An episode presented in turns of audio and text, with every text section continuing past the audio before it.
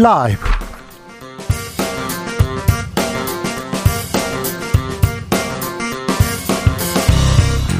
2023년 10월 26일 목요일입니다. 안녕하십니까. 주진우입니다. 국민의힘 혁신이 진용을 갖췄습니다. 현역 의원 중에서는 박성중 의원 들어갔네요. 김경진, 오신환 전 의원도 있고요. 혁신의 적임자인지 의문부가 뒤따릅니다. 혁신위원장을 지낸 바 있는 홍준표 대구시장은 모양 갖추기만으로는 망신위원회가 될 수 있다 이렇게 충고했는데요. 새로 꾸려진 혁신이 배준영 국민의힘 의원에게 들여다봅니다. 유명인들의 마약 사건 줄줄이 나옵니다. 음, 예전 사건인 것 같은데요. 왜 지금 계속될까요? 어, 대학가에서는 마약 광고도 뿌려졌다면서요. 마약 범죄 경각심 흐트러진 것인지 마약 사건을 다루는 언론 때문에 모방 범죄 더 늘었다는 지적도 있습니다. 자, 일상으로 파고든 마약 사건의 지평선에서 처방 내려봅니다. 지난 7월 실종자 수색에 나섰다가 숨진 해병대 최상병 부대 동료가 아, 부대 동료가 임성근 해병대 사단장을 공수처에 고소했습니다. 저녁 하루 만인데요. 어떤 상황인지 군인권센터 연결해서 자세히 들어보겠습니다. 나비처럼 날아 벌처럼 쏜다. 여기는 추진우 라이브입니다. 오늘도 자중차에 겸손하고 진정성 있게 여러분과 함께 하겠습니다. 아, 요즘이요. 지나가다가 사람들을 보면요. 다 스마트폰 보고 있습니다. 자, 식당에서 밥 먹을 때 보고 있고요. 버스에서 지하철에서는 그렇습니다. 뭐 그렇다고 봐요. 근데 심지어 걸으면서 길가 걸, 걸으면서 계속 휴대전화 음악 듣고요. 이런 분들이 있는데 아, 길 갈 때는 조심하셔야 됩니다. 그런데 음, 요즘은 어른들이나 아이들이나 휴대전화 중독이 너무 심각한 것 같아요. 가을인데 하늘도 보고 좀 산책도 하고 책도 읽고 그러면 좋으련만 스마트폰에서 벗어나지 못하고 있는 것 같습니다. 자, 스마트폰에서 좀 벗어나면 좀 내려놓으면 뭐가 좋은지 좀 한번 따져보자고요. 제가 취재할 때요. 저기 말레이시아 말라카 해협까지 14박 15일 동안 배를 타고 간 적이 있었어요. 근데 근데 전화기 안 돼서요. 와, 많은 생각, 책과 그리고 많은 얘기를 나눴던 것 같습니다. 자, 스마트폰에서 벗어나고 싶은가요? 아니면 어, 내려놓으면 뭐가 좋을까요? 여러분의 의견 한번 들어보겠습니다. 문자는 샵 9730, 짧은 문자 50원, 긴 문자는 100원이고요. 콩으로 보내시면 무료입니다. 그럼 주진우 라이브 시작하겠습니다.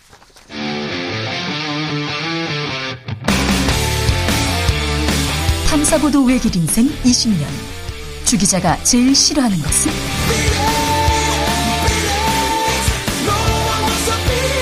이 세상에서 비리와 부리가 사라지는 그날까지.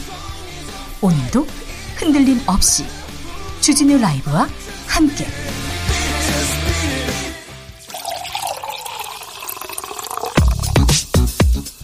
진짜 중요한 뉴스만 쭉 뽑아냈습니다. 주스. 정상근 기자 어서 오세요. 안녕하십니까. 충남 공주에서 지진이 있었습니다. 네, 충남 공주시 남남 서쪽 12km 지역에서 어젯밤 9시 46분쯤 규모 3.4의 지진이 발생했습니다. 어, 이 지진으로 흔들림의 정도를 뜻하는 계기 진도가 충남에서 5까지 나왔는데요. 어, 거의 모든 사람이 진동을 느끼고 그릇과 창문 등이 깨지기도 하는 수준입니다. 지진이 올해 좀 잦은 편입니다. 잦은 편인데 큰 피해는 없으나 아 이거는 무슨 신호일까요? 좀 탐구해 보도록 하겠습니다. 윤석열 대통령 오늘 귀국했습니다. 아, 그리고 바로 박정희 전 대통령 추도식에 참석했습니다. 네, 윤석열 대통령은 오늘 국립 서울 현충원에서 진행된 박정희 전 대통령 서거 44주기 추도식에 참석했습니다. 아, 박정희 전 대통령의 추도식에 현직 대통령이 참석한 것은 이번이 처음입니다. 네. 박근혜 전 대통령도 만났던데요. 이 부분 잠시 후에 자세히 좀 분석해 봅니다. 이태원 참사 1주년 다가옵니다. 근데 그런데 대통령실에서 시민 추모제에는 참석하지 않겠다고 합니다. 네, 앞서 이태원 참사 유족들과 시민대책회의는 용산 대통령실 앞에서 기자회견을 열고 윤석열 대통령을 시민 추모대회에 초대한다라고 밝혔는데요. 어, 이에 대해 대통령실 관계자는 언론에 윤석열 대통령은 참석하지 않기로 했다라고 밝혔습니다.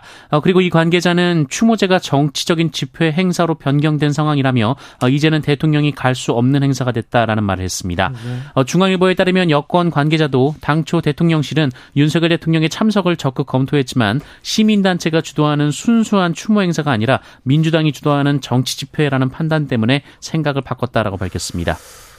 음, 추모인데 이태원 참사 추모 행사인데 정치 집회가 돼버려서 대통령은 참석 안 한다 이렇게 얘기합니다. 국민의힘 인요한 혁신이 구성을 마쳤습니다. 네, 국민의힘 혁신위원회가 12명의 혁신위원 인선을 완료했습니다. 어, 인요한 혁신위원장이 임명된 지 사흘 만입니다. 어, 구성을 살펴보면 현역 의원 중에서는 친윤계로 꼽히는 박성중 의원이 유일하게 참여했습니다. 박성중 의원이 혁신위원이다. 네, 그리고요. 어, 원외 당협위원장에는 민주당 출신의 김경진 서울 동대문을 당협위원장, 서울시 정무부시장을 지낸 오신환 서울 광진을 당협위원장이 포함됐습니다. 어, 그 외에 정선화 전북 정, 전주병 당협위원장, 정혜용 전 대구광역시 경제부 시장, 이소희 전 세종시 의원, 이재마 경희대 국제대 교수, 임장미 마이페플러스 대표, 박소연 서울 아산병원 소아치과 임상 조 교수, 어, 최한나 세종대 행정학과 교수, 송희 전 대구 MBC 앵커, 박우진 경북대 농업생명과학대 학생회장 등입니다. 어, 이뇨한 위원장까지 총 13명이고요. 이 중에 7명은 여성이고 박우진 혁신위원은 2000년생으로 알려졌습니다. 혁신위의 활동 기한은 60일로 오는 12월 24일까지입니다. 자, 혁신위는 혁신으로 나갈 수 있을 건지 2부에서 저희가 자세히 분석해 봅니다. 복지부에서 의대 정원 단계적으로 확대한다 이렇게 밝혔습니다. 네, 조기용 보건복지부 장관은 오늘 기자회견을 열고 정부가 계획한 대로 2025학년도부터 의대 정원을 증원한다라고 밝혔습니다. 다만 대학의 사정에 따라서 단계적으로 정원을 늘린다라는 계획인데요. 어, 따라서 이 지역의 50명 미만의 소규모 의대부터 입학 정원 규모가 늘어날 것으로 예상이 되고 있습니다. 어, 조기용 장관은 의대 정원이 최소 80명은 돼야 한다는 전문가 의견이 대통령에게 보고됐다라고 밝혔습니다. 한편 보건복지부는 오늘부터 각 의대의 증원 수요와 수용 역량을 조사한다고 밝혔는데요. 각 대학의 계획과 실사를 통해 이르면 올해 안에 2025학년도 의대 정원 확대 폭이 정해질 가능성도 있다고 합니다. 후쿠시마 원전에서 오염수 분출 사고가 났다. 이런 일본 현지의 보도가 있습니다. 네, 오염수 2차 방류가 끝난 후쿠시마 원전 내부 설비에서 어제 오전 방사성 물질이 포함된 액체가 분출했다고 NHK가 보도했습니다. 어, 오염수를 정화하는 다액종 제거 설비 알프스의 배관에서 액체가 쏟아졌다고 하고요. 네. 어, 이 사고로 배관을 청소하던 협력업체 작업자 5명이 액체를 뒤집었었다라고 합니다. 어, 그런데 2명이 이 신체 표면의 방사선량이 일정 기준 이하로 떨어지지 않으면서 피폭이 된 것으로 전해졌습니다. 네. 어, 참 작업자들의 피폭까지는 막지 못했는데요. 어, 독극교 전력은 내년 3월까지 두 차례 더 오염수를 방류할 계획입니다. 음, 절도범이 일본에서 훔쳐온 고려 불상 대법원에서 일본 돌려줘라 이런 판결을 내렸습니다. 그리고 대법원에서 위안부 피해자들을 모욕했던 박유하 교수에 대해서도 무죄 취지로 사, 사건 돌려보냈습니다. 네, 저서 제국의 위안부를 통해 일본군 위안부 피해자에게 모욕적인 표현을 쓴 박유화 세종대 명예교수에게 어, 대법원은 명예훼손으로 처벌할 수 없다라는 결론을 내렸습니다. 어, 대법원은 앞서 벌금 천만 원을 선고한 원심을 깨고 사건을 서울 고법으로 돌려보냈습니다. 어, 박유하 교수는 위안부 피해자들이 일본군과 동지적 관계로 일본 제국에 의한 강제 연행이 없었다 이런 허위 주장을 폈는데요. 일본 제국의 강제 연행 있었잖아요. 이거 허위지 않습니까? 허위라고 해서 명예훼손 혐의로 어, 재판에 넘겨진 거 아닙니까? 네, 2015년 12월 재판에 넘겨졌습니다만 1심에서는 무죄가 선고된 바 있습니다. 예, 하지만 2심은 검찰이 기소한 35곳의 표현 중 11곳은 허위 사실을 적시해서 이 피해자들의 명예를 훼손한 게 맞다라고 봤는데요. 어, 그러나 대법원은 피고인의 학문적 주장 어, 내지는 의견은 표명으로 평가함이 타당하다며 어, 명예훼손죄로 처벌할 만한 사실의 적시로 보기 어렵다라고 봤습니다. 일본에서 탄성이 나오는 환호가 나오는 그런 판결인데요. 나눔의 집에서 반발했습니다. 네, 나눔의 집은 오늘 대법원 판단에 대해 이해할 수 없다며 학자란 분이 객관적 자료에도 일본의 시각에서 사건을 왜곡하고 이를 책으로 기술했다라고 비판했습니다. 네. 이 나눔의 집에는 위안부 피해자 세 분의 할머님이 생활하고 계십니다. 강제 연행이 없었다고 했는데 강제 연행이 곳곳에서 문서에도 증거로 역사에 남아 있는데 이 부분에 대해서는 음 고법에서는 2심에서는 11곳은 허위사실 적시했다. 그래서 명예를 훼손했다고 했는데 대법원에서는 음, 학자의 의견이다. 학문적 주장에 불과하다. 이렇게 판단했습니다. 럼피 스킨병 계속 번지고 있어요. 네, 한우의 고장으로 꼽히는 강원도 횡성의 한 농장에서 어, 소 바이러스성 질병인 럼피스킨병 확진 판정이 나왔습니다. 어, 지난 24일 강원도 양구의 농장에서 확진 판정이 나온 데 이어서 강원도에서 발생한 두 번째 확진 사례입니다. 어, 방역 당국은 해당 농장을 통제하고 역학 조사를 진행 중인데요. 이 방, 반경 10km 내 방역대 농가 654곳에서 기르는 어, 소 3만여 마리의 이동도 제한이 됐습니다. 예, 한편 국내에서 럼피스킨병이 발생한 지 일주일째인 오늘 확진 사례는 모두 38건으로 늘어났습니다. 발생 지역은 충남, 경기, 인천, 충북, 강원, 전북 등 6개 시도고요. 어, 현재 의심 사례가 7건 신고돼서 검사가 진행 중입니다. 아, 저희가 럼피스킨병 이렇게 번지고 있다, 조심해야 된다, 이렇게 보도한 지 지금 며칠 됐습니다. 계속 확산세입니다. 이 방어선을 치는 게 매우 중요한데 계속해서 뚫리고 있습니다. 음, 의심 사례가 계속되고 전국적으로 번져서 축산농가에 아, 씻을 수 없는 상처를 줄 수도 있습니다. 그래서 지금 관계 당국에서 적극적으로 나서서 더 방어막 촘촘히 아, 짜야 될 것 같습니다. 미국에서는 또 총기 난사 사건 발생했습니다. 네, 미국 동부 메인주 루이스턴이란 곳에 있는 볼링장과 식당에서 현지 시간으로 25일 밤 이 총기 난사 사건이 발생해서 최고 최소 22명이 사망하고 50에서 60여 명이 다친 것으로 전해졌습니다. 어, 용의자는 아직 붙잡히지 않은 것으로 전해지고 있는데요. 어, 현지 경찰 당국은 갈색 셔츠 차림의 소총을 든 이 백인 남성 용의자의 모습을 담은 이미지를 공개했고요. 어, 현재로서는 40살의 로버트 카드라는 이름이 용의자로 유력하게 거론되고 있습니다. 어, 22명의 사상자가 확인되면 이 텍사스주 엘페소에서 23명이 사망했던 지난 2019년 이후 최악의 총기 난사 사건이 될 것으로 보입니다. 어, 그리고 이 사망자의 수는 이 메인주의 연간 살인 사건 희생자 수에 육박한다라고도 합니다. 하루가 멀다 하고 이렇게 총기 난사 사건이 있습니다. 음. 한인 피해 상황은 없습니까? 네, 외교부는 이번 총기 난사 사건으로 숨지거나 다친 것으로 확인된 한국인은 아직 없다고 밝혔습니다. 이 보스턴 총영사관도 어, 현재까지 한인 피해자는 파악된 것이 없다라고 밝혔습니다. 이스라엘에서 이스라엘 군이 대규모 지상 작전을 펼치고 있습니다. 네, 이스라엘 지상군이 팔레스타인 가자지구에서 대규모 지상작전을 펼쳤다고 로이터 통신이 보도했습니다. 어, 현지 라디오 방송은 지난밤 사이 단행된 이번 급습은 어, 이번 전쟁 기간 이뤄진 과거의 공격보다 어, 규모가 크다라고 설명을 했는데요.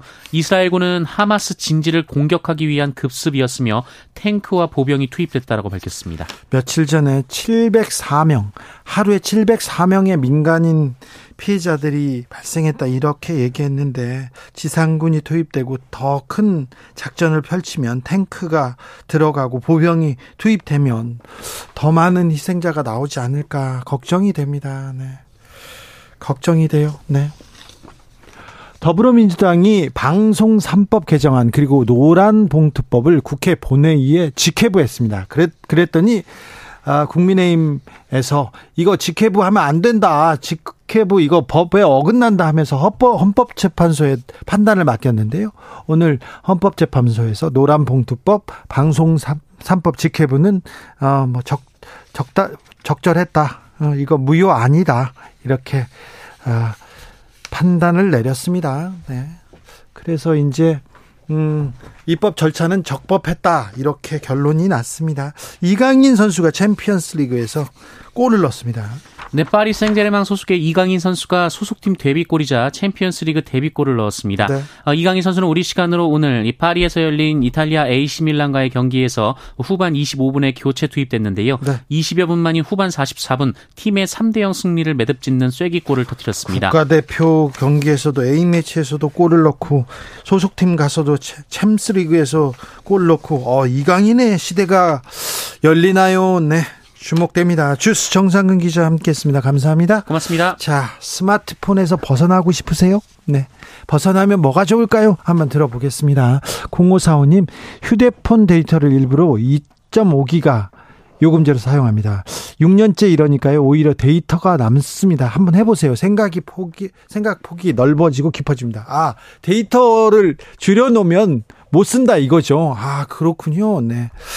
음, 0147님께서 대중교통 탈 때는 책 항상 챙기고요. 책 못 챙겼을 땐 꼭 잡지 사서 정독합니다. 주변에 저만 핸드폰 안 주는 게 이상해 보이긴 하지만. 그러니까요. 요즘은요, 음, 지하철에서 휴대전화를 보지 않고 멍하니 서 있거나 어디를 바라보고 있잖아요. 그럼 그 사람을 좀 이상하게 생각한대요. 그래, 그 댓글 올라온대요. 어우, 나 이상한 사람 봤어. 어떤 사람이 멍하니 밖을 쳐다보고 있어. 이런 얘기를 하는데 스마트폰에서 벗어나면 아, 다른 아름다운 세상이 보입니다. 홍승표님.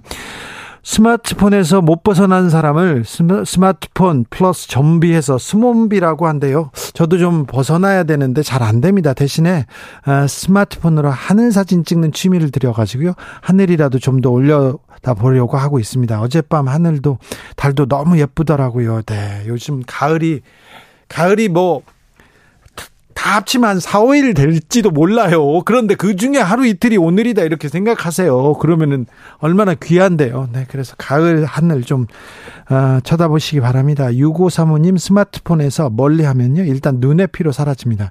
스마트폰 때문에 눈 건강에 이상이 왔습니다. 아이고. 그런 분들 많아요. 안과 의사 형이요. 이런 사람 많이 온대요. 그리고 나이 드신 분들도 요즘 눈이 빨리 나빠져가지고 수술 많이 하신대요. 그래서 자기는 좋은데 스마트폰 때문에 자기는 좋은데 스마트폰이 그러니까 눈에 탕후루 같은 거예요. 계속해서 지금 굉장히 큰 악영향을 미치고 있습니다. 눈에는요. 네. 1060님 스마트폰 내려놓으면 통신료가 붙습니다. 우리 가족 4명이 모두 내려놓으면 25만 원 이상. 아, 아닙니다. 그러니까요. 어, 한 사람이 통신비 10만 원 이상 쓰는 사람들 많습니다. 9946님 스마트폰은 주진우 라이브 문자 보낼 때만 쓰고 싶습니다. 아이고, 네. 훌륭한 생각입니다. 주진우 라이브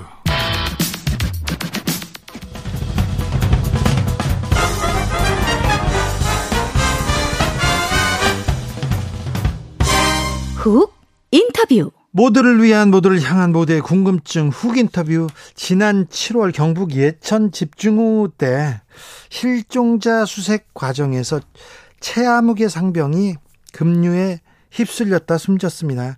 아, 급, 급류에 함께 휩쓸렸다가 가까스로 생존한 해병대 대원이 제대하자마자 임성근 해병대 사단장을 공수처에 고소했습니다.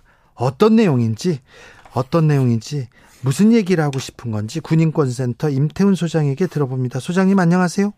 네, 안녕하십니까. 네. 어, 무슨 일인 건가요? 왜 고소고를 한 겁니까? 에, 그 군인 신분일 때 어머니께서 대신 고발을 했는데요. 네.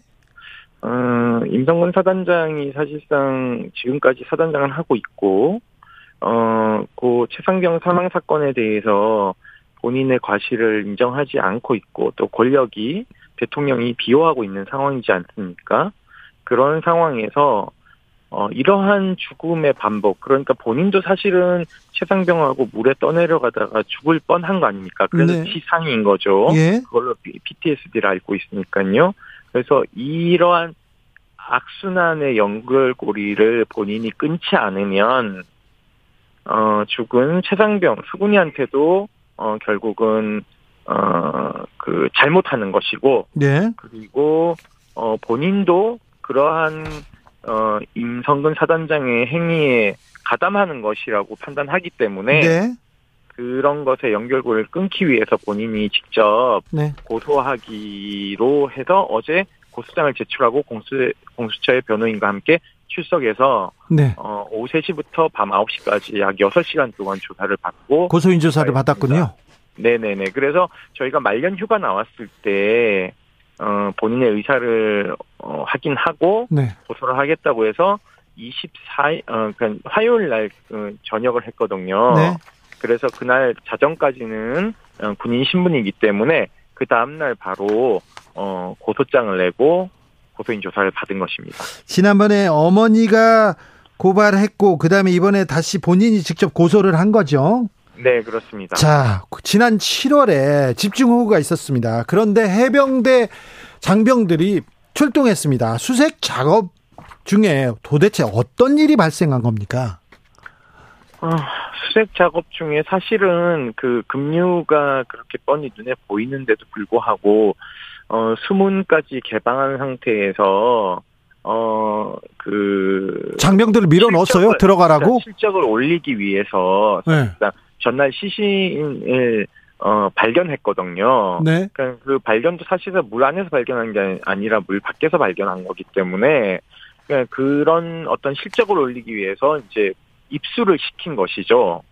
음, 그래서 결국은 어 최상병과 함께 그 급류에 휩싸인 병사 두 명도 사실상 죽다 살았고 그 두 명이 그저께 진짜 전역을 한 것이고요. 나머지 다섯 명 정도도 이제 곧 있으면 아마 전역들을 할 겁니다. 그래서 그러한 어그 작전 그러니까는 사실상 작전도 아니죠. 실패한 작전이죠. 군사 작전으로 치면 그런 것에 대한 책임을 아무도 지지 않고 있는 상황에 대해서 본인은 굉장히 화가 나 있는 상황이고요. 네. 어 그리고 아마 그 입장문에서도 밝혔겠지만 당시 연결식에 내려왔던 정치인들의 행태 그리고 그 정치인들만 따라다니면서 그 의전을 한 사단장 이런 것을 보면서 많은 병사들이 그 해병들이 분노했었거든요. 네.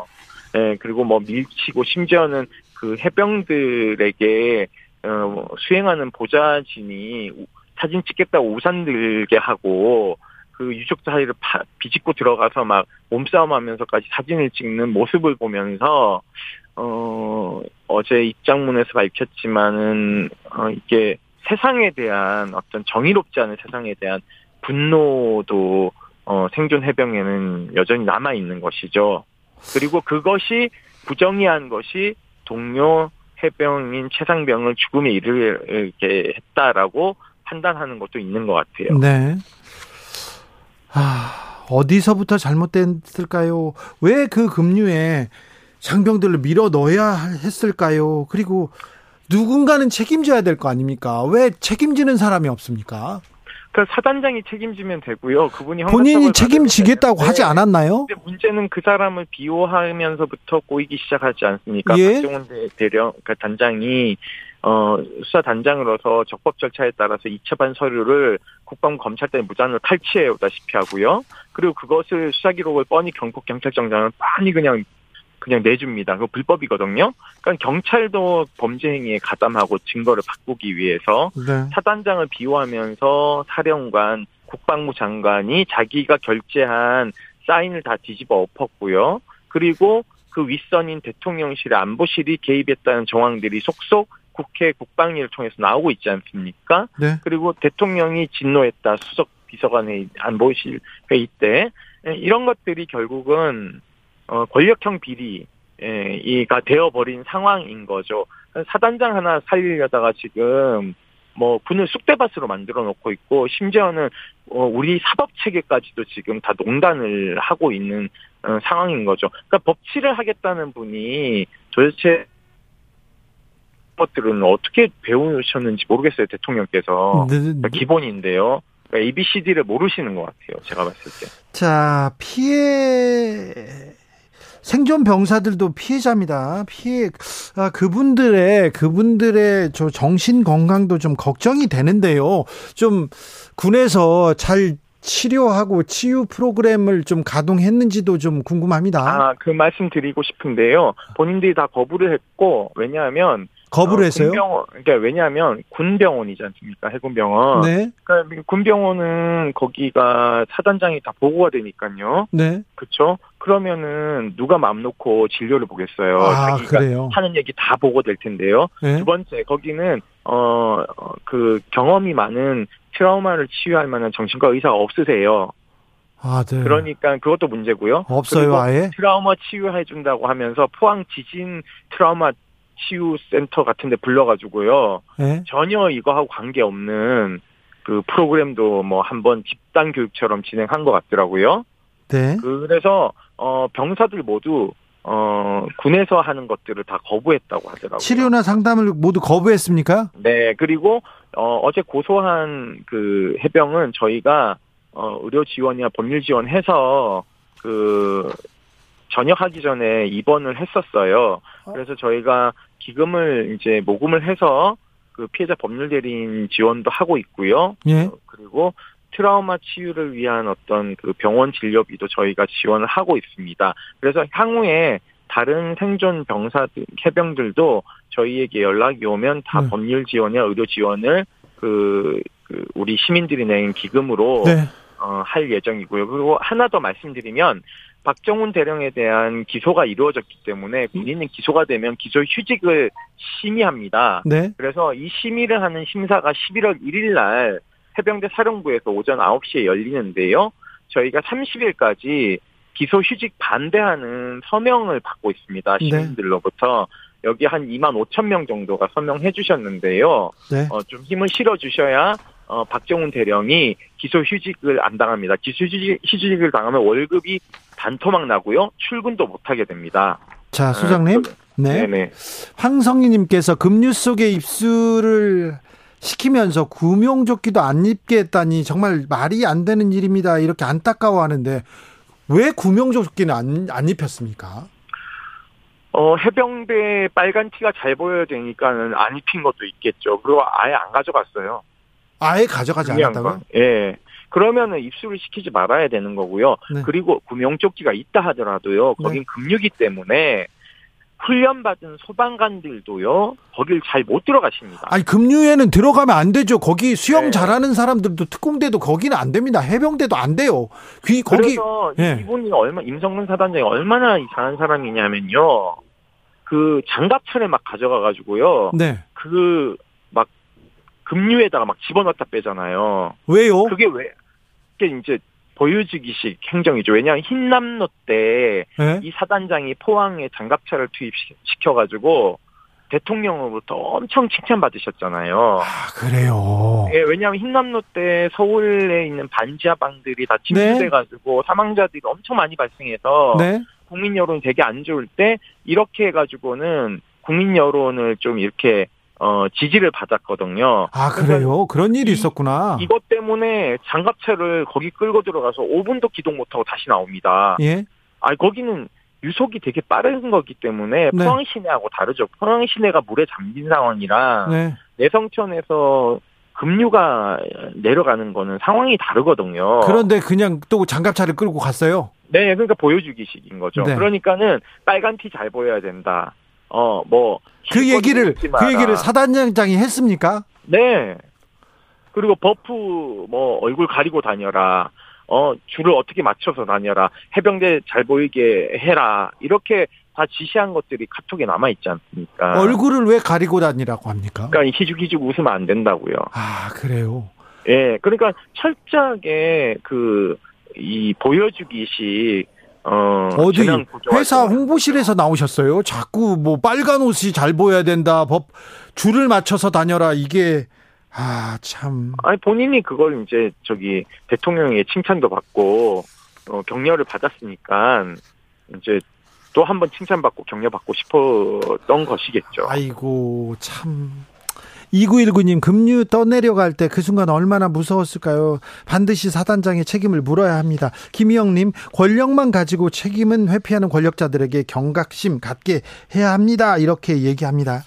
그런데요, 음, 임성근 단장은 이 해병대 수사 수사 그 외압 무복 핵심 당사자 당사자인데 네. 해병대에서 지금 이렇게 어 그리고 국방부에서 이렇게 지금 처리하고 있어요. 공수처 수사로 의혹 진실 규명 될까요?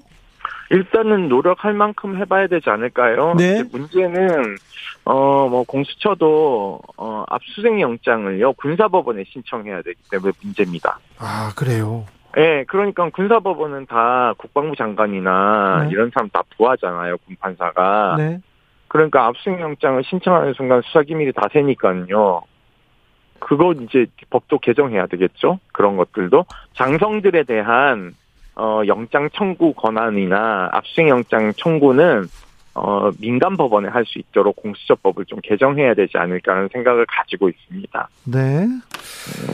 자, 어제 전남의 한 육군 부대에서도 가혹 행위로 극단 선택을 했다는 의혹이 불거졌는데요. 네. 이런 일이 끊이지 않습니다. 예, 군에서 이 사망 사건이 많이 일어나고요. 네. 어, 지금 현재 국군 수도병원에서 이해람 중사 아버님이 계속 장례를 안 치르고 빈소를 지키고 있잖아요. 예, 아직도 장례를 못 치르고 명절에 있어요. 갔더니 예. 여덟 구의 냉, 시신이 냉동고에 있는데 그 중에 군인권센터가 지원하는 게네 건이더라고요. 네. 그러니까 아직까지도 사망 사건에 대한 진실이 잘 이렇게 공개되지 않는 것이 뭐 저는 좀 문제라고 생각하고 있고요. 어 그런 사망 사건에 대한 군이 대하는 태도 그러니까는 이런 것들이 문제죠. 어 살아 있을 때는 어 국가의 자식이라 그래 놓고는 이제 죽고 나면 남의 자식이라는 나몰라라 하는 이러한 좀 내로남불 행태는요. 어, 근절돼야 되지 않을까라는 생각이 듭니다. 왜냐하면 이렇게 되면 징병제 근간이 흔들린다고 저는 생각하고 있거든요. 병력 자원도 모자라는데 대부분 집안에 보면은 자식들이 하, 외동아들이 많아요. 최상병도 시험관 시술을 통해서 몇 번을 실패해서 낳은 외동아들이거든요. 그런 생태 같은 목숨을 잃은 부모님들의 심정은 어떨까요? 저는 그러니까요. 그거는 본인이 눈을 감을 때까지 그 씻을 수 없는 상처라고 생각합니다. 저희가 어, 몇몇 주 전에도 유가족들 모시고 2박 3일 치유 프로그램을 했지만 유족들이 그, 그나마 그런 걸로 조금 위안 삼긴 하는데요. 추석 명절이 되거나 설 명절이 되면 돌아오는 오지 않는 자식을 생각하면서 한켠에 마음이 뻥 뚫려서 울, 울, 울면서 눈, 눈물로 지새우는 분들이 우리 주변에 많다라는 걸 좀 기억해 주셨으면 좋겠습니다. 네, 박영애 님께서 이런 얘기 들을 때마다 군인분들 정말 안쓰럽습니다. 부품이 아닌 내 자식, 내 가족이란 마음 가져주셨으면 좋겠습니다. 그럼요. 그럼요. 내 자식이라는 생각을 하고 판단을 해야 되는데 그랬다면 급류에 구명조끼도 입지 않고 그렇게 밀어 넣었을까요? 사진 잘 찍어야 된다고. 어? 사진 잘 찍어야 된다고 장갑차 그렇게 밀어 넣었을까요? 군 군이 보여주는 지금 최근의 행태는 그러면서 뭐 흉상 이전 얘기만 하고 있고요. 보여주는 행태는 대단히 지금 유감스럽습니다. 그 지금 문제는요. 그 대통령의 밑에 있던 분들이 이 차장 같은 경우에는 지금 출마 준비하러 경북 영주에 가 계세요. 그 책임져야 될 사람이 그리고 국방부 장관은 지금 빼돌려 가지고는 퇴임시키고 이제 신원식 어, 그 의원을 국방부 장관 시켜놨지 않습니까? 네. 차관도 바꿨고요. 그러니까 이 사건에 그 다 외압의 의혹이 있는 분들을 다 하나둘 지금 다 정리하고 있는 상황이에요. 누군 또 출마를 준비를 하고 있고요. 그러니까 이런 사람들이 권력을 잡으면요, 사람들 자꾸 죽어나갑니다. 저는 네. 이런 것들이 근절돼야 된다고 생각하고 있고요. 네. 정의는 좀 바로 세워야 되지 않을까 생각을 하고 있습니다. 말씀 감사합니다. 군인권센터 임태훈 소장이었습니다. 감사합니다. 네, 고맙습니다. 교통정보센터 다녀오겠습니다. 공인혜 씨.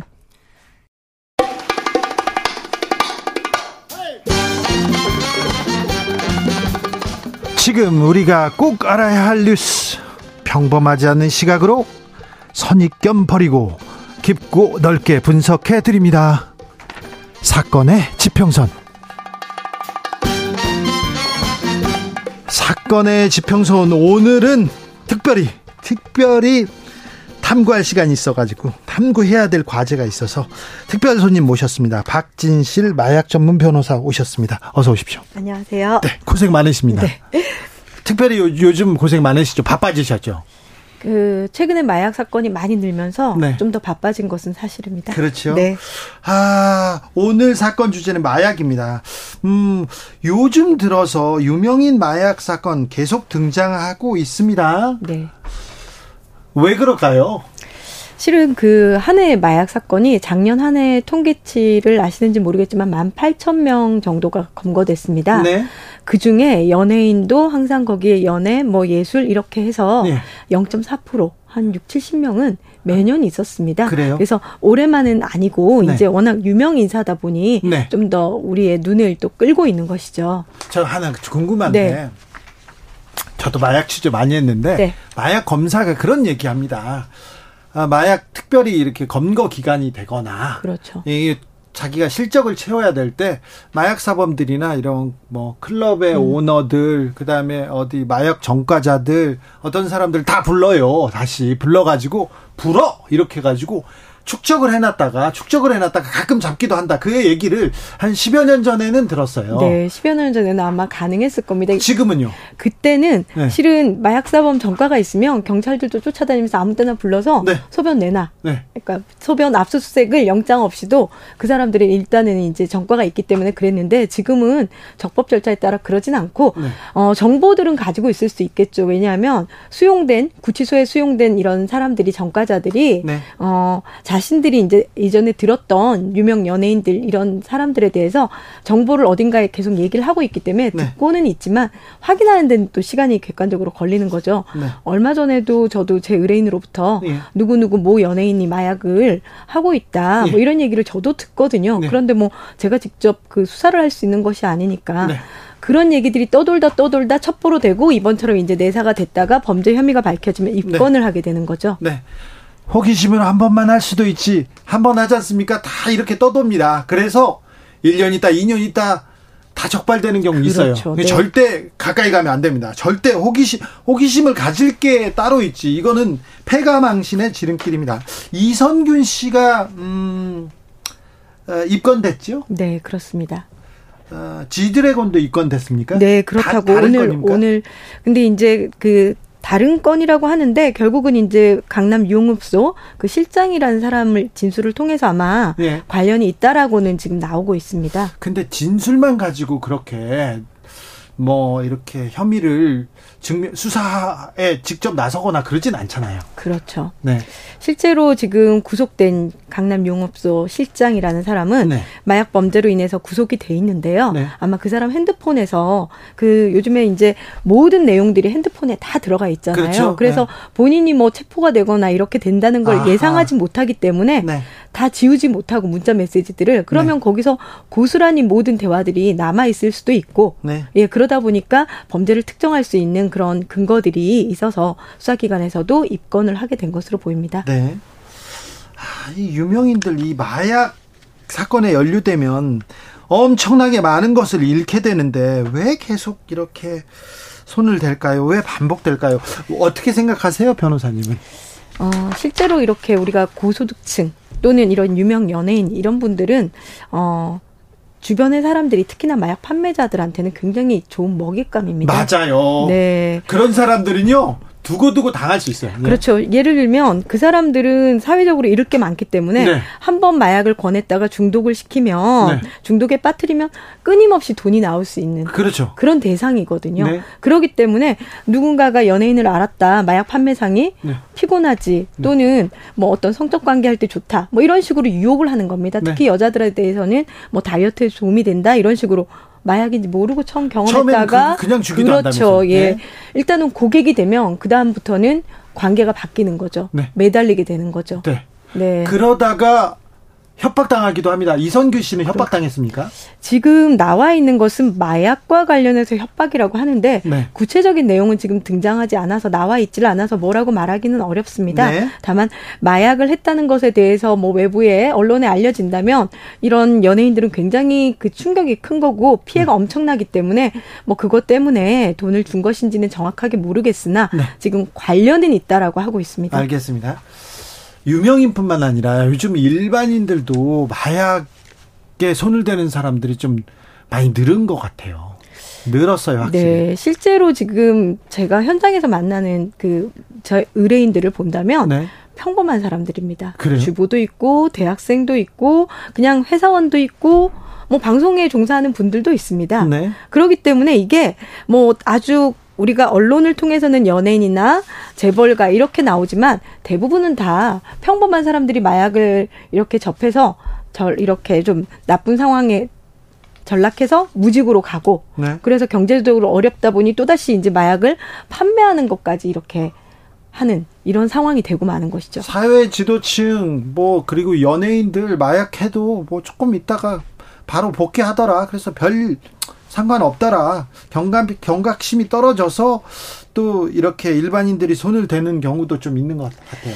어, 일반인들이 볼 때는 구속도 되지 않고 네. 또 집행유예로 또 이렇게 나오고. 나오고 하니 어 뭐 마약을 해도 크게 문제 없나 보다. 그리고 또 뭐 시간이 지나면 또 언론을 또 통해서 나오고 네. 이러니까 경각심이 좀 많이 떨어진 건 사실이죠. 그런데 그렇죠. 예. 네. 그런데 이게 마약은 생각보다 굉장히 심각한 피해를 줍니다. 네. 특히나 청소년들이 마약을 모르고 했을 때 어, 예를 들면 요즘에 좀 등장하고 있는 그 펜타닐이나 다이어트 약 펜터민 이런 것들을 병원 가서 처방받아서 본인이 불법적으로 유통시켰을 때 마약 사범이 된다면 본인의 미래는 본인의 그리는 모습과 달라져요. 해외 유학도 못 가고 실제로 제 의뢰인도 어 마약 전과가 기소유예만 받더라도 네. 업무상 대기업 임원인데 출장을 갈라 그래도 미국에 비자가 나오지 않거든요. 맞습니다. 피해가 굉장히 큽니다. 네. 아, 외국에도 못 갈 수도 있고요. 그리고요, 처벌이 약하지 않아요. 그렇죠. 네. 일반인들이 잘못 알고 있습니다. 네. 실제로 처벌이 집행유예가 처벌이 아니라는 생각을 좀 하는데, 네. 기간을 줘서 한번 이때까지 기간을 잘 넘기면 징역을 살지 않겠다라고 살리지 않겠다는 거지 그 기간을 대부분 못 넘깁니다. 그 또 전과가 있잖아요. 그러면 미국뿐만 아니라 다른 나라에서도 입국 금지될 수도 있고요. 그리고 두고두고 따라다닙니다. 그리고요 실형 사는 경우 많, 많아요. 그렇죠. 네. 실제로 지금 최근에 굉장히 우리나라가 마약 처벌이 약하다라고 하지만 공급 사범들에 대해서는 여전히 실형을 주고 있습니다. 네. 투약 사범은 초범이고 사안이 경미할 때 한 번에 한해서 선처를 해서 집행유예를 주겠다는 것이지 그게 어 전혀 우리가 약하다라고는 볼 수 없는 것이죠. 그래요? 자, 마약 사건을 다루는 언론의 태도도 좀 문제가 있는 것 같아요. 네. 어, 연예인일 경우는 두고두고 이렇게 두고두고 뭐 어, 내사다 첩보다 계속 얘기하다가 입건됐다 수사한다 이제 소환한다 안 한다 그러면서 기사가 계속 나올 거 아닙니까 그리고 또 너무 지나치게 흥미 위주로 가서 모방 범죄도 좀 부추기는 거 아니냐 이런 생각도 듭니다. 실제로 저도 이렇게 마약 사건을 이렇게 보면 너무 자극적으로 이렇게 묘사하는 면들이 많아서 네. 어, 제 의뢰인이 어느 날 그러더라고요. 이번에도 마약을 재범을 하게 됐는데 왜 했냐? 마약을 안 하고 싶어서 참고 있는데 영화 독전을 봤답니다. 아이고. 그 독전이 마약으로 이제 형성 네. 뭐 마약 얘긴데 네. 그걸 네. 보니까 갈망이 막 올라오더라는 거죠. 그래요? 네.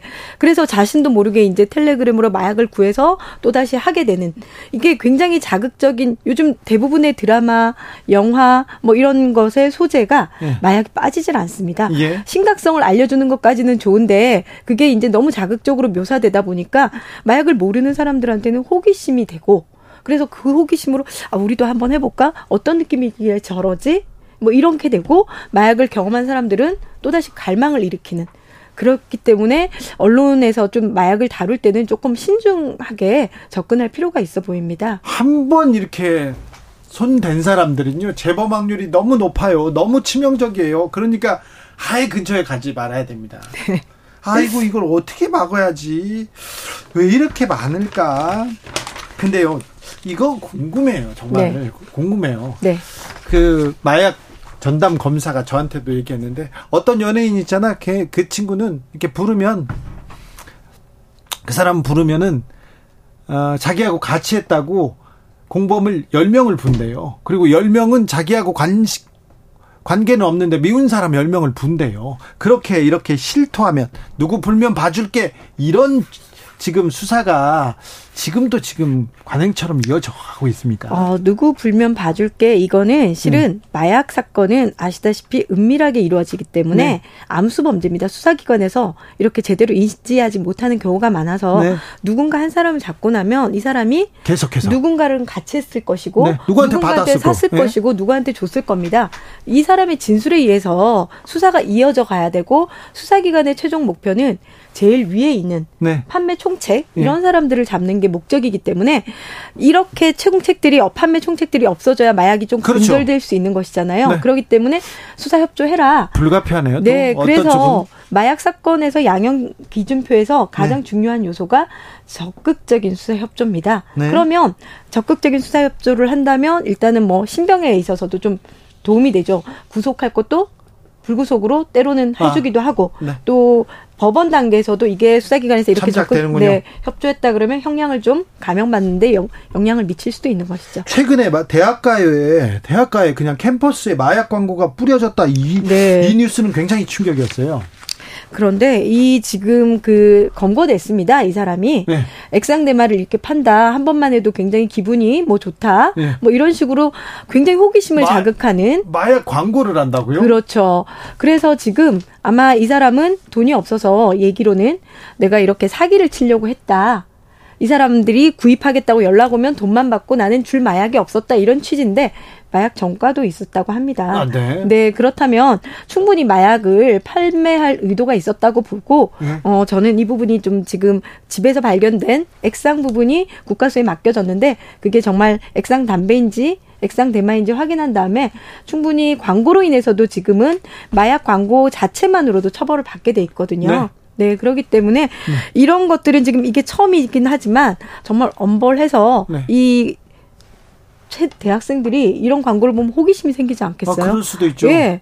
충분히 호기심이 생기고 또 이제 영어로 광고를 했다는 거는 외국인들은 일부 국가 합법화된 국가에서 대마를 이렇게 할 수 있으니까 한국도 그런가 하고 잘못 생각을 해서 마약을 또 구입해서 사용할 수 있게 되는 계기가 될 수도 있는 거죠. 네. 그래서 진짜로 이거는 저희가 조금 이 부분에 대해서는 수사가 철저히 좀 이루어져야 되고 다시는 이런 일이 네. 또 없도록 해야 되겠죠. 네.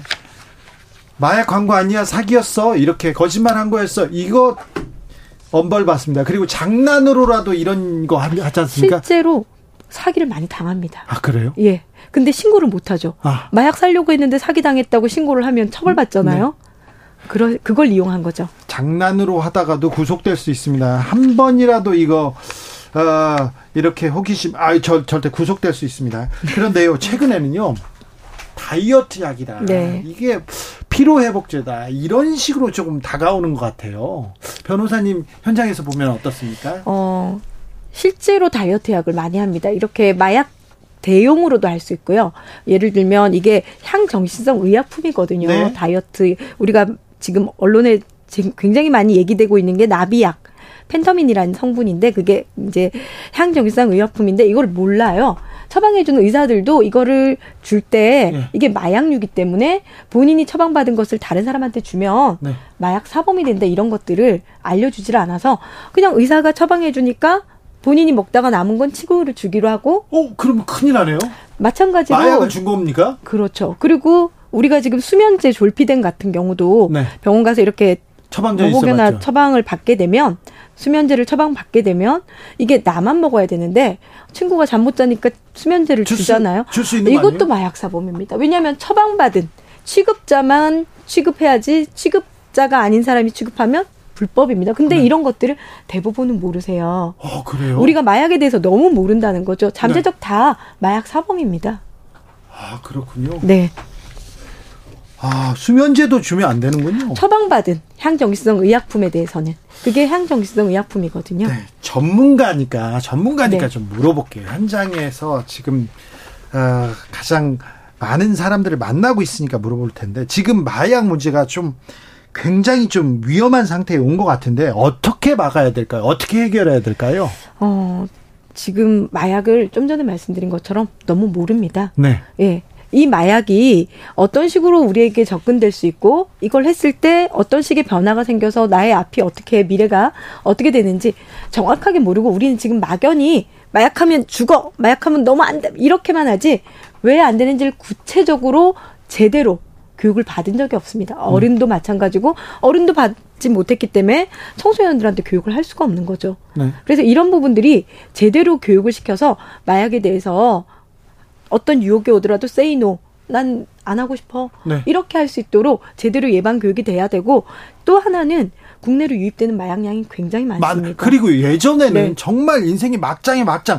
저기 어디 그 끄트머리에서 봤는데 요즘은요 주변에 술집에서 클럽에서 그렇죠. 너무 쉽게 접한다는 게 이게 문제입니다. 네, 실제로 젊은 층들은 주사기로 하는 필로폰에 대해서는 굉장히 위험하다고 생각하는데 네. 엑스터시나 케타민은 클럽에서 내가 놀 때 기분 좋게 놀려고 하는 건데 뭐 어때 이 정도로 가볍게 여긴다는 거죠. 7088님께서 합법화된 나라 있잖아요. 여행 갔다가 거의 한 번 하고 국내 복귀해도 처벌 대상인가요? 처벌 대상입니다. 처벌됩니다. 네, 당연하죠. 대만은 우리나라에선 불법이기 때문에 네. 어딜 가서 하더라도 다 불법입니다. 자, 사건의 지평선 박...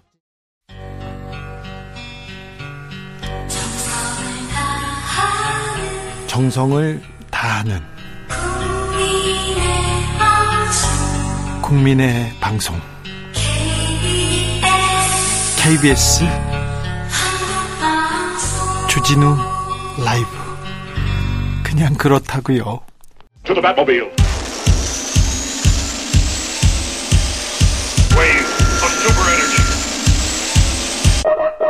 주기자의 1분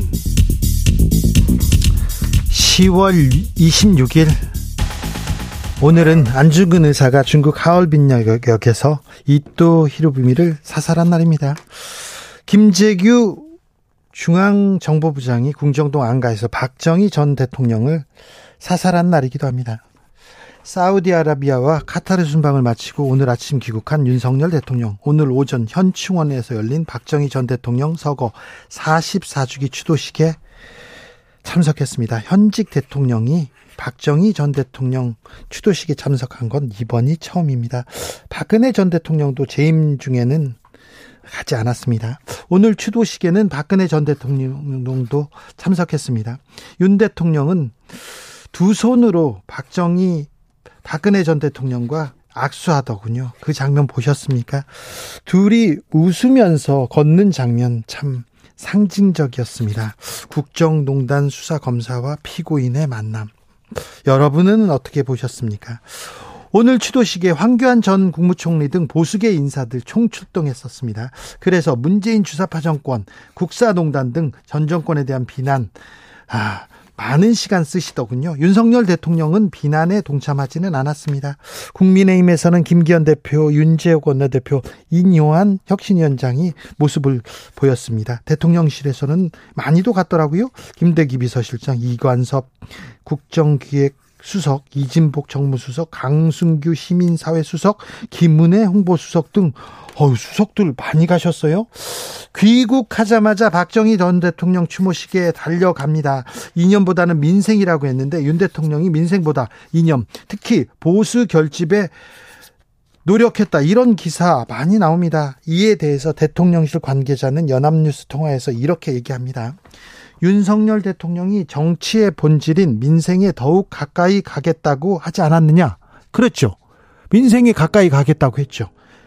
정치의 본질에 가장 근접했던 지도자가 박정희 전 대통령이란 점에서 주도식 참석은 이러한 각오를 다지는 것이다. 이렇게 설명했습니다. 추도식 참석이, 참석이 민생에 각오 다지는 거라고요? 정치의 본질을 가장 근접했다고요? 무슨 말씀이신지 전 잘 이해가 안 갑니다. 주기자 1분이었습니다.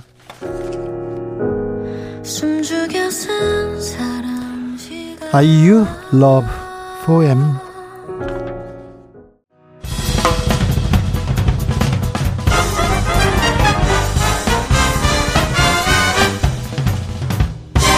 훅 인터뷰 훅 인터뷰 이어갑니다. 국민의힘 혁신이 오늘 혁신이 인선 발표했습니다. 큰 틀 일단 갖췄는데요.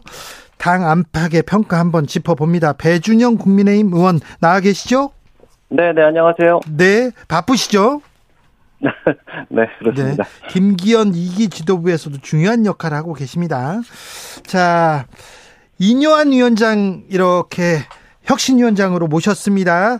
자, 오늘 그 혁신위원들 다 이렇게 인선을 마쳤는데 어떻게 평가하십니까? 네, 혁신위원회는 어, 말 그대로 혁신을 위한 저희가 그 플랫폼을 만드는 거고요. 네. 그 인유한 위원장님이 그 어떤 그 통합을 위한 기치를 올리셨고, 어, 그거에 어, 걸맞는 통합위원회, 어, 통합에 따르는 어, 저희가 준비를 하는 과정에서 13명의 위원들을 어, 저희가 모셨습니다. 그래서 어, 그 의도에 맞게 잘 진행될 수 있도록 저희는 support를 할 예정입니다. 그렇습니까? 네. 혁신위원회 배준영이 들어간다더니 안 들어갔어요?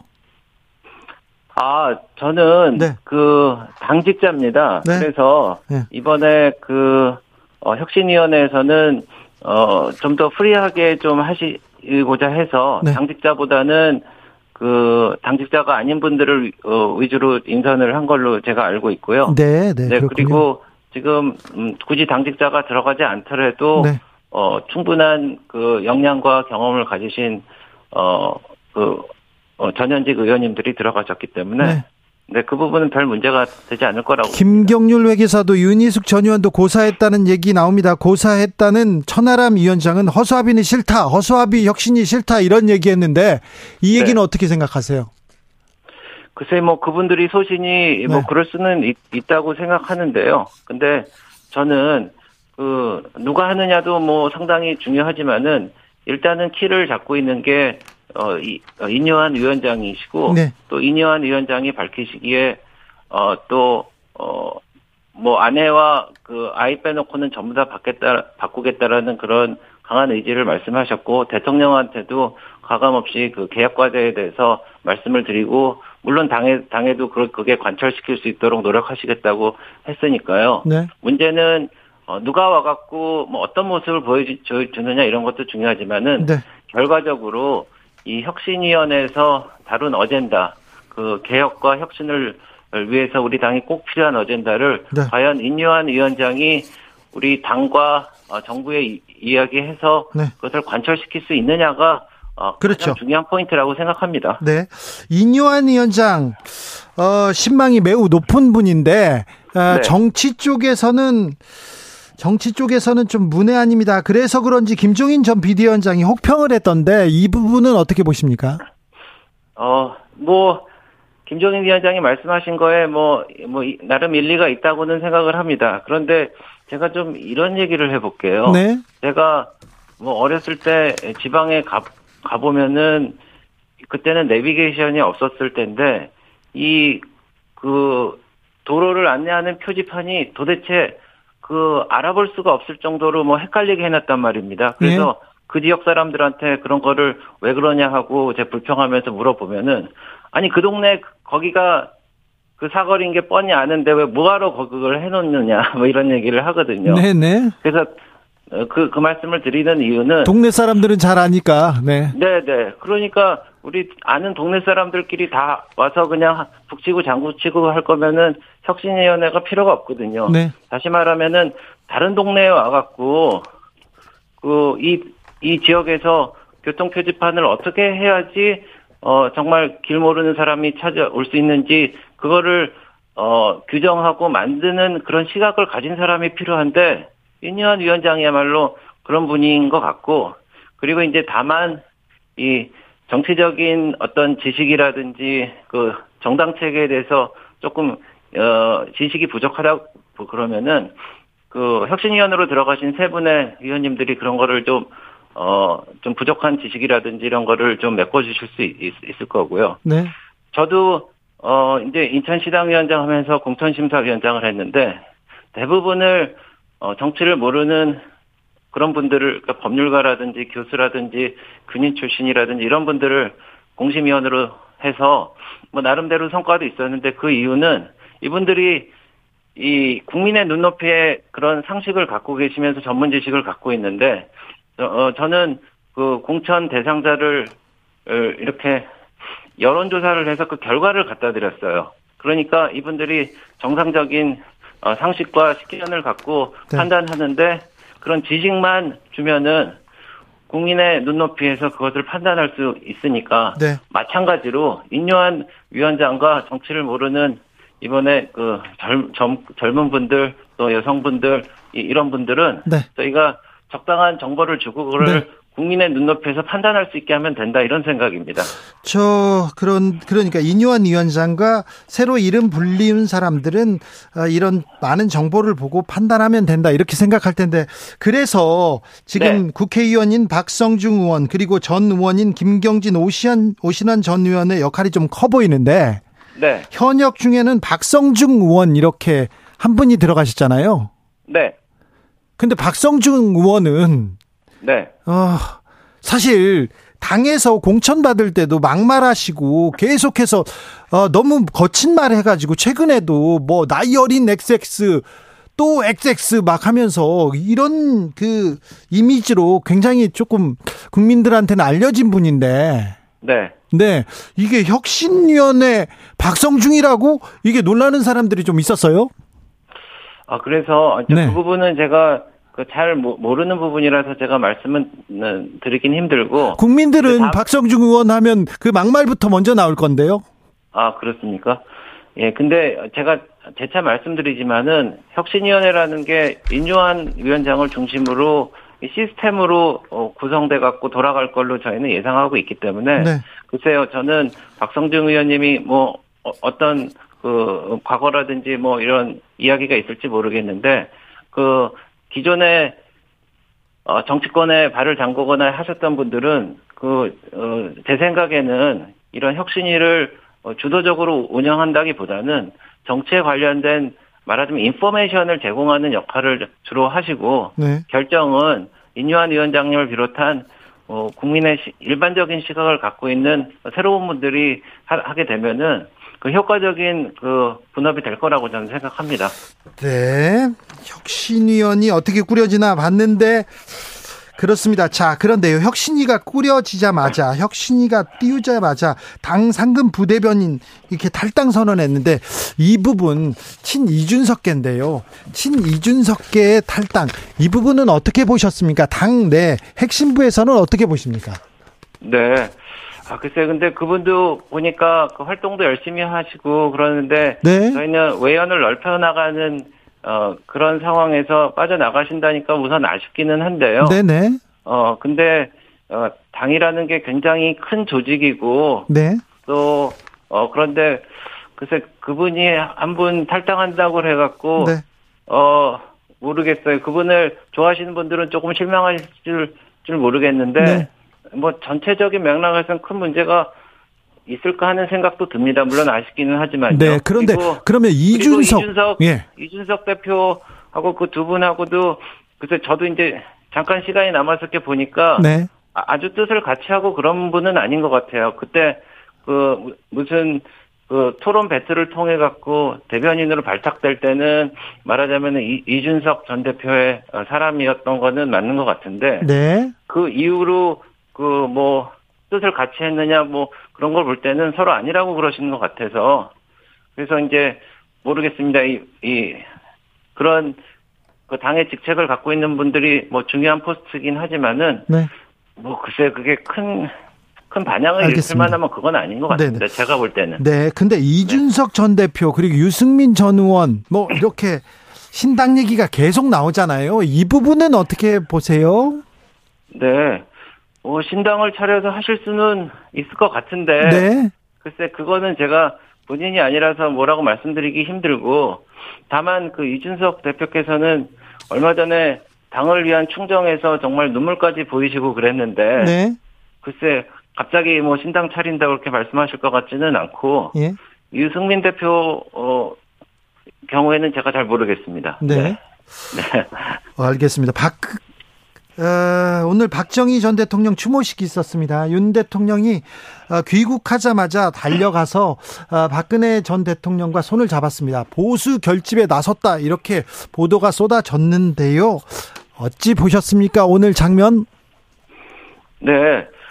박정희 대통령의 사진이 조명이 저희 그 당 대표실도 그렇고 회의실에 있습니다. 있어요? 네, 네, 있습니다. 네. 네. 그래서 박정희 대통령이 어 우리나라 역사와 그리고 경제를 위해서 하신 그 업적 같은 거는 여야를 불문하고 다 인정을 하는 거고요.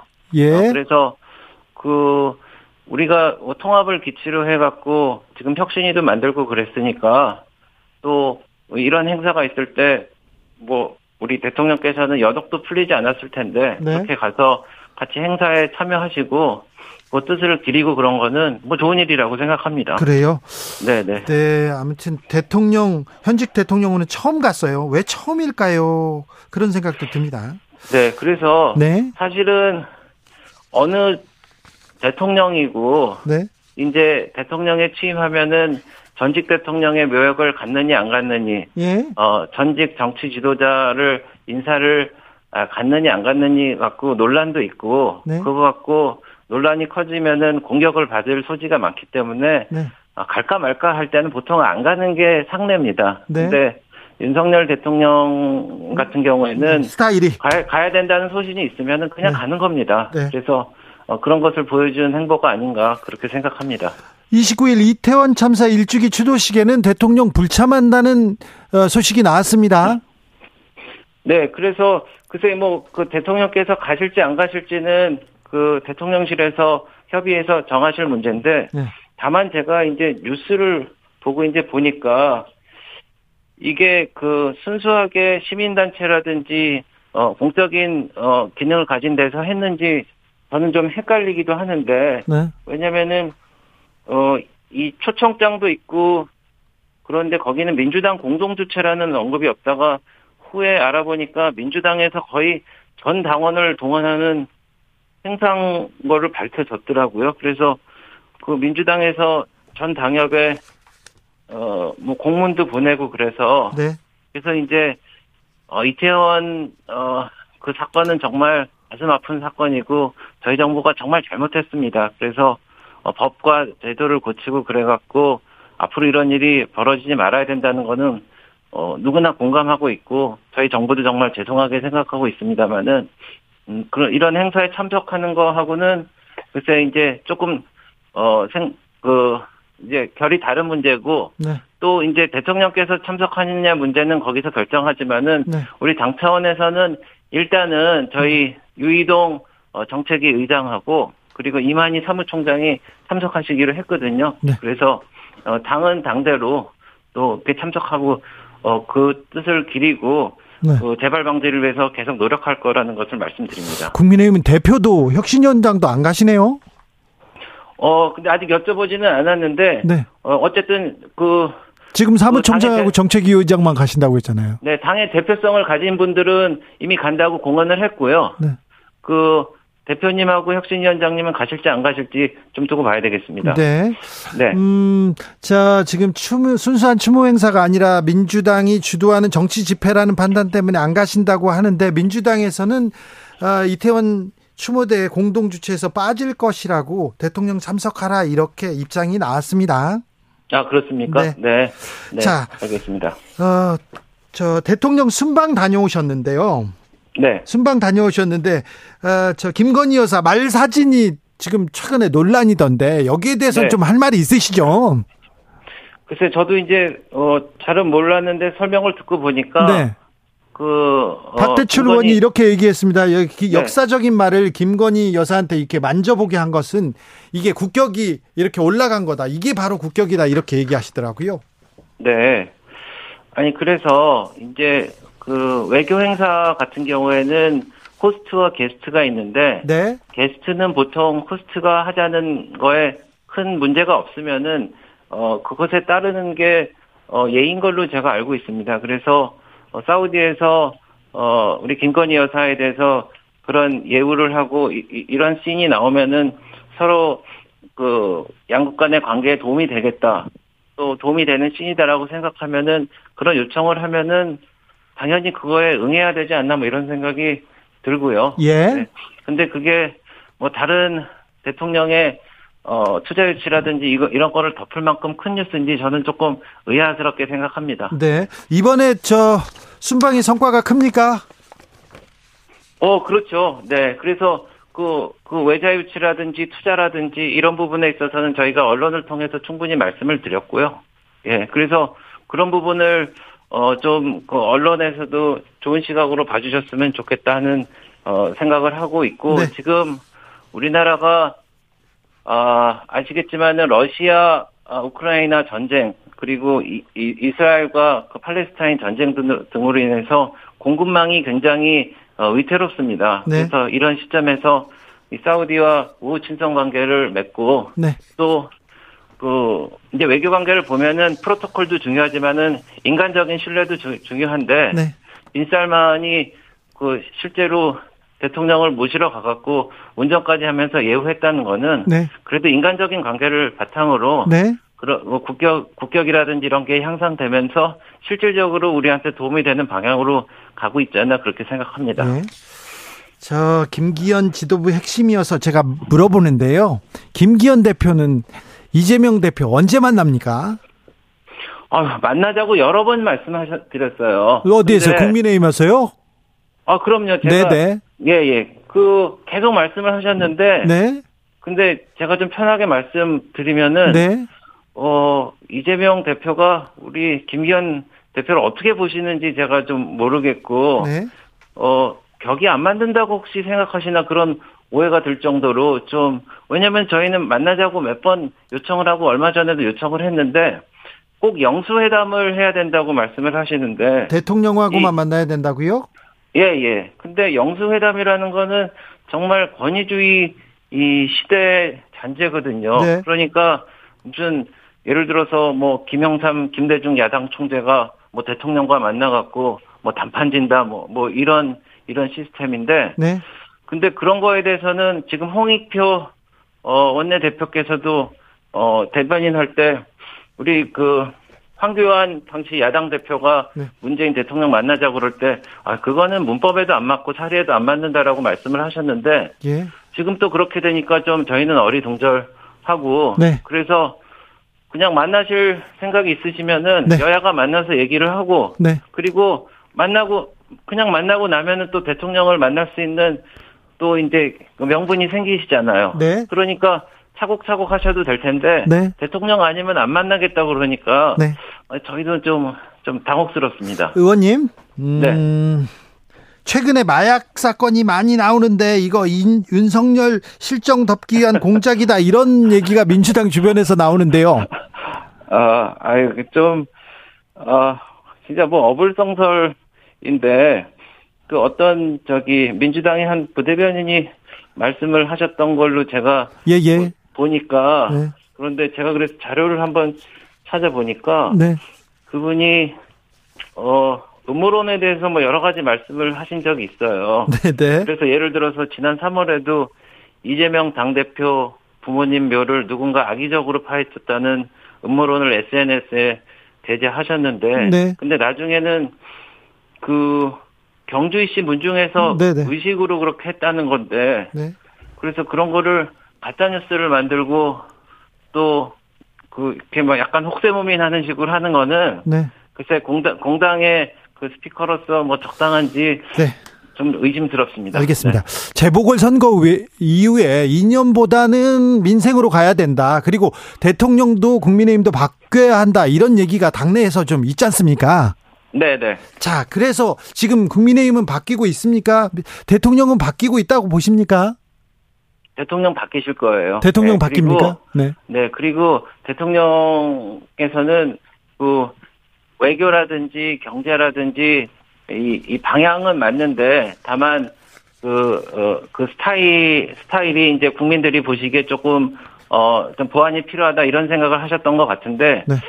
글쎄요, 이제, 어, 좀 바뀌어 나가시는 것 같고요. 그거에 맞춰서 네. 저희 당에서도 이제, 어, 이제 입법이라든지 예산 정국이 이제 곧 시작 될 텐데 네. 그거에 맞춰서 저희가 국민들에게 좀 어, 눈에 보이는 손에 잡히는 변화를 만들기 위해서 노력하고 있습니다. 네, 알겠습니다. 자, 박정희 대통령 추모식에 참석했는데요. 이태원 참사 추모식에도 가면 어떨까 그런 생각을 하는 국민들이 좀 많습니다. 민주당은 빠진다고 합니다. 빠진다고 하면 민주당이 네. 없으면 그러면 국민의힘 갑니까? 대통령도 갈까요? 네, 아 그래서 그 뉴스는 제가 어, 말씀하시니까 처음 듣는데 네. 어 이제 뭐 그렇게 뭐 정략적인 뭐 그런 그 뒷배경이 없다고 그러면은 저희도 뭐 다시 한번 생각해 볼 만하다고 생각을 합니다. 네. 네. 알겠습니다. 여기까지 들을까요? 네. 어, 네. 지역 얘기는 좀 나중에 다음번에 들을게요. 알겠습니다. 네. 국민의힘 배준영 의원이었습니다. 네, 감사합니다. 네, 감사합니다. 정치 피로, 사건 사고로 인한 피로, 고달픈 일상에서 오는 피로.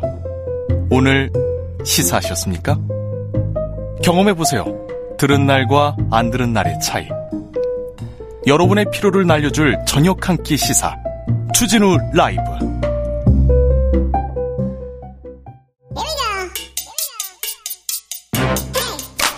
뉴스를 향한 진지한 고민 기자들의 수다.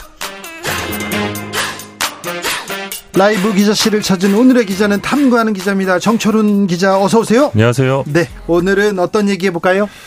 어, YTN 이야기를 해야 될 것 같은데요. KBS 얘기는 안 하고요. 방심위 예. 얘기는 안 하고요. 네. YTN 얘기부터 할까요?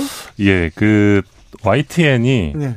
어, 공영방송 은 아니지만 네, 네. 공적 소유 구조를 가진 보도 전문 채널이거든요. 아, 이거 공공기관에서 가지고 있는 예, 회사. 공기업이 갖고 네. 있고 그래서 이제 공영방송처럼 인식하는 분들도 계시는데 그렇죠. 어, 이런 YTN의 공적 소유 구조가 해체됩니다. 네. 민영화 이제 첫걸음 뗐어요. 예, 97년에 이제 한전 KDN이 그러니까 한전에서 어, 최대 주주 지위를 획득한 뒤에 26년 만에 지금 대주주가 바뀌는 건데요. 네. 어, 이제 민영화가 되면 YTN이 어떻게 바뀔까? 이게 지금 언론계에서는 초미의 관심사입니다. 네. 네. 그리고 이제 YTN 주식 30.95%를 낙찰받은 유진그룹, 음. 과연 YTN의 공정방송을 잘 이행할 수 있을지, 대주주 자격이 있는지 그런 어, 물음표도 좀 달리고 있는 상황입니다. 아니 정부에서 공경 공공성 공정성을 위해서 민영화 시킨다고 얘기했는데 그건 또 좀 앞뒤 설명이 안 맞는 것 같습니다. 그런데 민영화로 갈 것 같습니다. 지금 언론계가. 예, 저는 이제 가치 판단을 제외하고 예. 이 윤석열 정부의 강점이라고 한다면 추진력을 꼽을 수 있을 것 같은데. 그래요? 예, 추진력이 있는 것 같습니다. 네. 정, 말 하는 것 같습니다. 네. 수신료 분리징수도 그렇고. 네. 근데 저는 이 이번에 이 YTN 민영화 흐름이 이 KBS 수신료 분리징수 그리고 KBS ETV 민영화 논의 네. 그리고 서울시의 TBS 지원조례 폐지, 예. MBC 민영화 노제, 논의와 다 이어지는 부분이라고 생각을 하는데요. 연합뉴스도 갈 것 같고요. 예, 연합뉴스도 지원 예산이 올해 280억 주던 거를 지금 내년부터 50억 준다고 하거든요. 네. 230억이 줄었는데. 그래서 공공방송, 공영방송을 다 민영화 시킨다 이게 예. 지금 생각인가요? 예, 그러니까 공적 소유의 언론사들이 점점 해체되는 과정인 건데. 네. 아시겠지만 MB 정부 때 이 1공형 다민형 프로젝트가 있었 습니다. 최시중 위원장. 네, 최시중 위원장이 아, 방통위원장 되기 전에도 어 방송사에서 이렇게 뭐지 이사회 바꾸고 사장 바꾸고 다 바꾸고 이거 골치 아픈 것 같아 민영화해야 돼 이런 얘기를 하신 걸 제가 들은 적이 예, 있어요. 뭐 귀찮을 수 있죠. 네. 그리고 사실 장기적으로 볼 때는 민영화 시키는 게 자기네들한테 예, 노조를 파, 노조를 파괴하기에도 좋고. 네. 예. 어 그래서 이 MB 정부의 1공형 다민형 프로젝트가 다시 재가동되는 것 아닌가 뭐 네. 그런 생각이 들고요. 그럼 이제 언론계는 어떻게 되는 거예요? 일단 KBS 같은 경우는 이제 수신료 분리징수가 이제 본격화되면 네. 어, 그러니까 이제 분리고지가 본격화되면 수입이 엄청나게 줄어들기 때문에 네.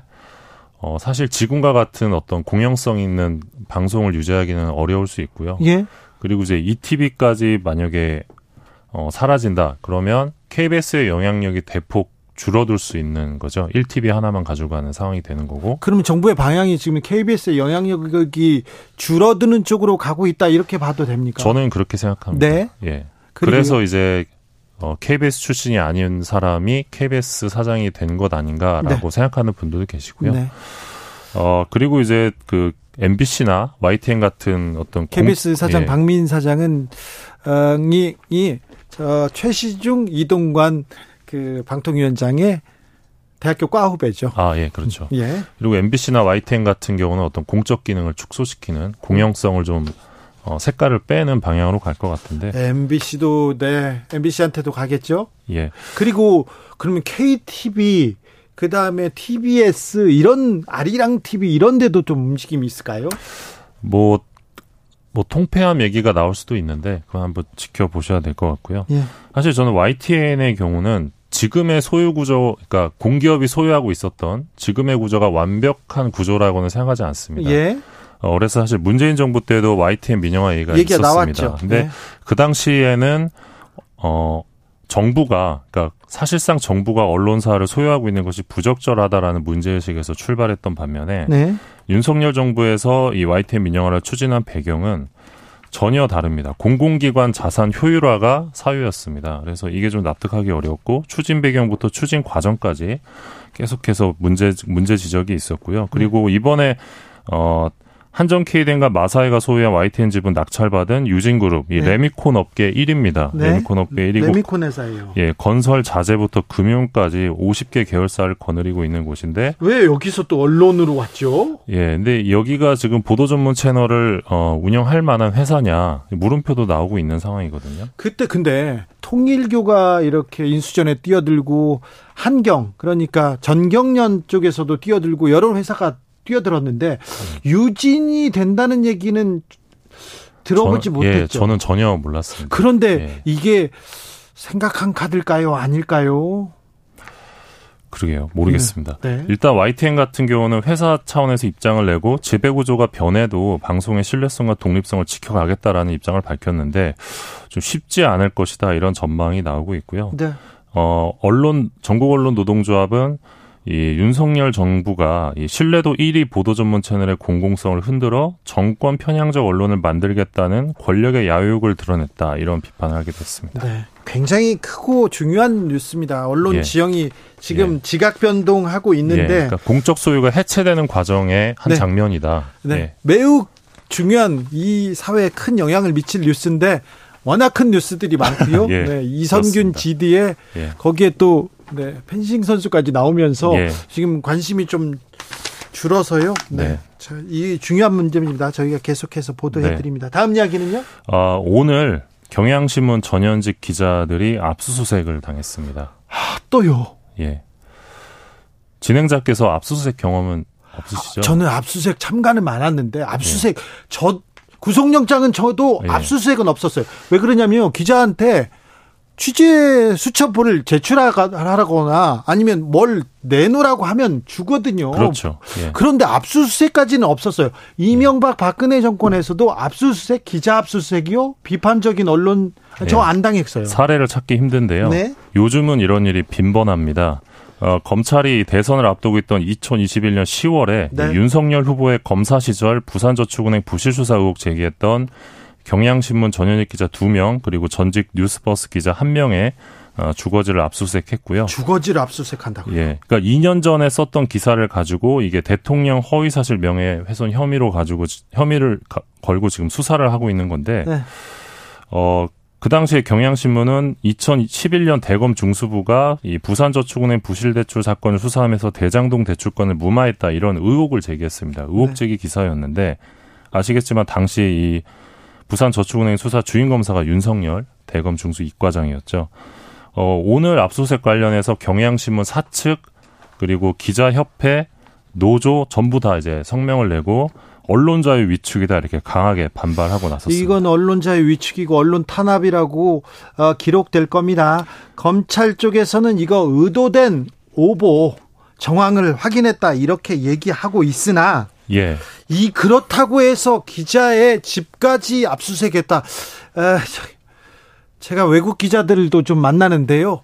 외국에서도 사례를 찾기 쉽지 않습니다. 예. 러시아, 중국 아니면 외국에서도 쉽게 예, 그래서 지금 대통령 이게 한두 건이 아니잖아요. 예, 그래서 지금 대통령을 향한 누구의 비판도 용납하지 않겠다는 국가 폭력 아니냐 이런 비판도 나오고 있는데 네. 지금 특별수사팀이 꾸려졌습니다.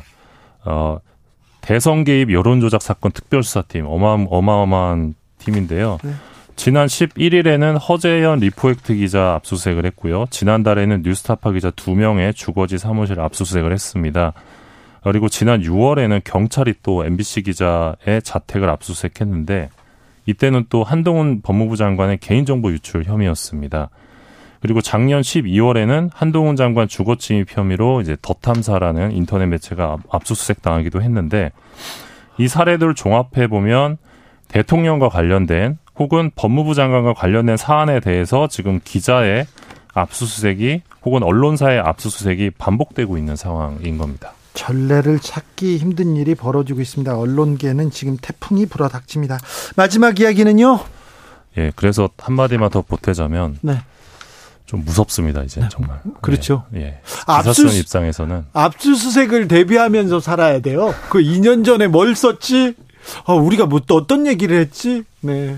네. 무섭습니다. 네. 예. 저희 얘기하는 거 이거 이거요. 다 이거 네. 어찌 될지 몰라요. 네. 아이고 무서워라. 네. 네. 마지막 이야기는요? 예, 페이스북과 인스타그램을 운영하는 플랫폼 사업자죠. 메타가 네. 이 미국의 41개 주 정부로부터 무더기 소송을 당했습니다. 어, 왜요? 어, 그러니까 메타가 페이스북과 인스타그램의 과도한 중독성으로 어린이와 청소년의 정신 건강에 피해를 주고 있다는 이유인데요. 네, 정신 건강에 피해를 주고는 있죠. 과도한 예. 중독성으로 나, 아, 이걸 소송을 제기했군요. 예, 그 소장을 보면, 네. 어, 이 메타가 청소년과 어린이들을 어떻게 착취하고 조종하는지 은폐해 왔다. 그리고 금전적 이익을 위해서 의도적으로 중독성이 강한 시스템을 설계했다. 이렇게 주장을 했는데요. 아, 그렇습니까? 알고리즘, 알림 설정, 그리고 페이지를 넘기지 않고 feed를 볼 수 있는 무한 스크롤 기능, 이런 것들을 이용해서 미성년자들이 SNS에 더 오래 머무르고 반복적으로 사용할 수 있도록 설계했다 이런 지적을 했습니다. 그렇습니까? 예, 그리고 소장을 보면 이 도파민을 조종하는 추천 알고리즘을 중독성의 핵심 원인으로 꼽았는데 도파민까지요? 예, 그러니까 사실 마약이라는 게 주사기를 꽂는 것만 마약이 아닌 거죠. 예. 예. 사실 좋아요 여기에 이렇게 네, 굉장히 많이 무너지는 사람들 많아요. 네, 맞습니다. 네, 정치인들 많습니다. 좋아요 이거 몇개 받잖아요. 그러면 진짜 말이 안 되는 얘기를 하고 있어요. 맞습니다. 네. 일단 흥미를 가질 만한 게시물 끝없이 추천을 하고 좋아요 수를 적나라하게 보여주는 설계로 인해서 이제 어린이들이 좋아요에 대한 동경을 갖게 되는 겁니다. 네. 근데 이게 비관이나 자해로 이어진다고 합니다. 왜 네. 나는 좋아요를 이거밖에 못 받지? 아, 그러니까요. 예. 많이 받으면 또좀 예. 기분이 우쭐하고 못, 못 받잖아요. 그럼 막 예. 위축되고 그렇습니다. 그리고 항상 누군가를 비교하게 되기 때문에 네. 어, 사실 근데 이번 소송이 어, 근거가 있는 소송입니다, 또. 그렇죠. 페이스북에서 일을 했던 전, 전직 수석 프로젝트 매니저였던 프랜시스 하우건이라는 사람이 어, 2021년에 페이스북의 내부 문건을 폭로했습니다. 네. 그걸로 인해서 소송이 이어진 건데 당시 이제 유출, 됐던 메타의 연구 문건들에 따르면 이 메타 경영진은 인스타그램이 10대의 자살 충동, 거식증 이런 부분들을 심화시키는 이런 정신적, 신체적 건강에 해를 끼칠 수 있다는 점을 알고 있었는데도 네. 어, 현재 알고리즘을 유지했다 이런 내용이 문건에 담겼었거든요. 사실 인스타나 페이스북 하다가 상처를 받고 아, 상처를 받고 비관하거나 자해로 이어지는 경우가 많았어요. 그런 경우가 많았어요. 맞습니다. 이 부분에 대한 대비책을 내야 될 텐데 여기는 또 돈 버는 회사니까 머물러 있게 붙들어 놓으려고 일부러 그랬다 이렇게 할 텐데. 예. 그러니까 사실 페이스북뿐만 아니라 뭐 구글, 유튜브도 마찬가지거든요. 네. 이런 미디어 플랫폼들이 갖고 있는 문제가 분명히 있는데 네. 사실 여기에 대한 비판이 좀 부족하지 않나. 그렇죠. 예. 자 그리고 미국만 미국에서만 지금 페이스북, 인스타 쓰는 거 아니지 않습니까? 우리도 음. 똑같은데 우리 청소년들도 우리 국민들도 중독되는 거 봤는데 폐해를 예. 봤는데 우리도 나서야 되는 거 아닌가요? 그러니까 이제 출퇴근길에 보면 제가 네. 대학 다닐 때만 해도 이제 뭐 시사인 잡지도 사서 네. 시사인도 보고 책도 보고요. 예, 책도 보고 네. 스포츠 네. 신문도 많이 봤어요 옛날에는. 예. 그랬는데 네. 지금은 다들 스마트폰만 보고 있어요. 거기서 네. 뭐 돈이 나오는 것도 아닌 아닐 텐데. 네. 근데 이게 과연 정상적인 사회의 모습일까 그런 의문이 들 때도 있습니다. 그런데 네. 이게 정상적인가 하는데 더 많이 더 계속 보고 있거든요. 음. 걱정이에요. 맞습니다. 네. 탐구하는 기자 미디어 오늘의 정철훈 기자와 함께했습니다. 감사합니다. 고맙습니다. 교통정보센터 다녀올까요, 공인혜 씨?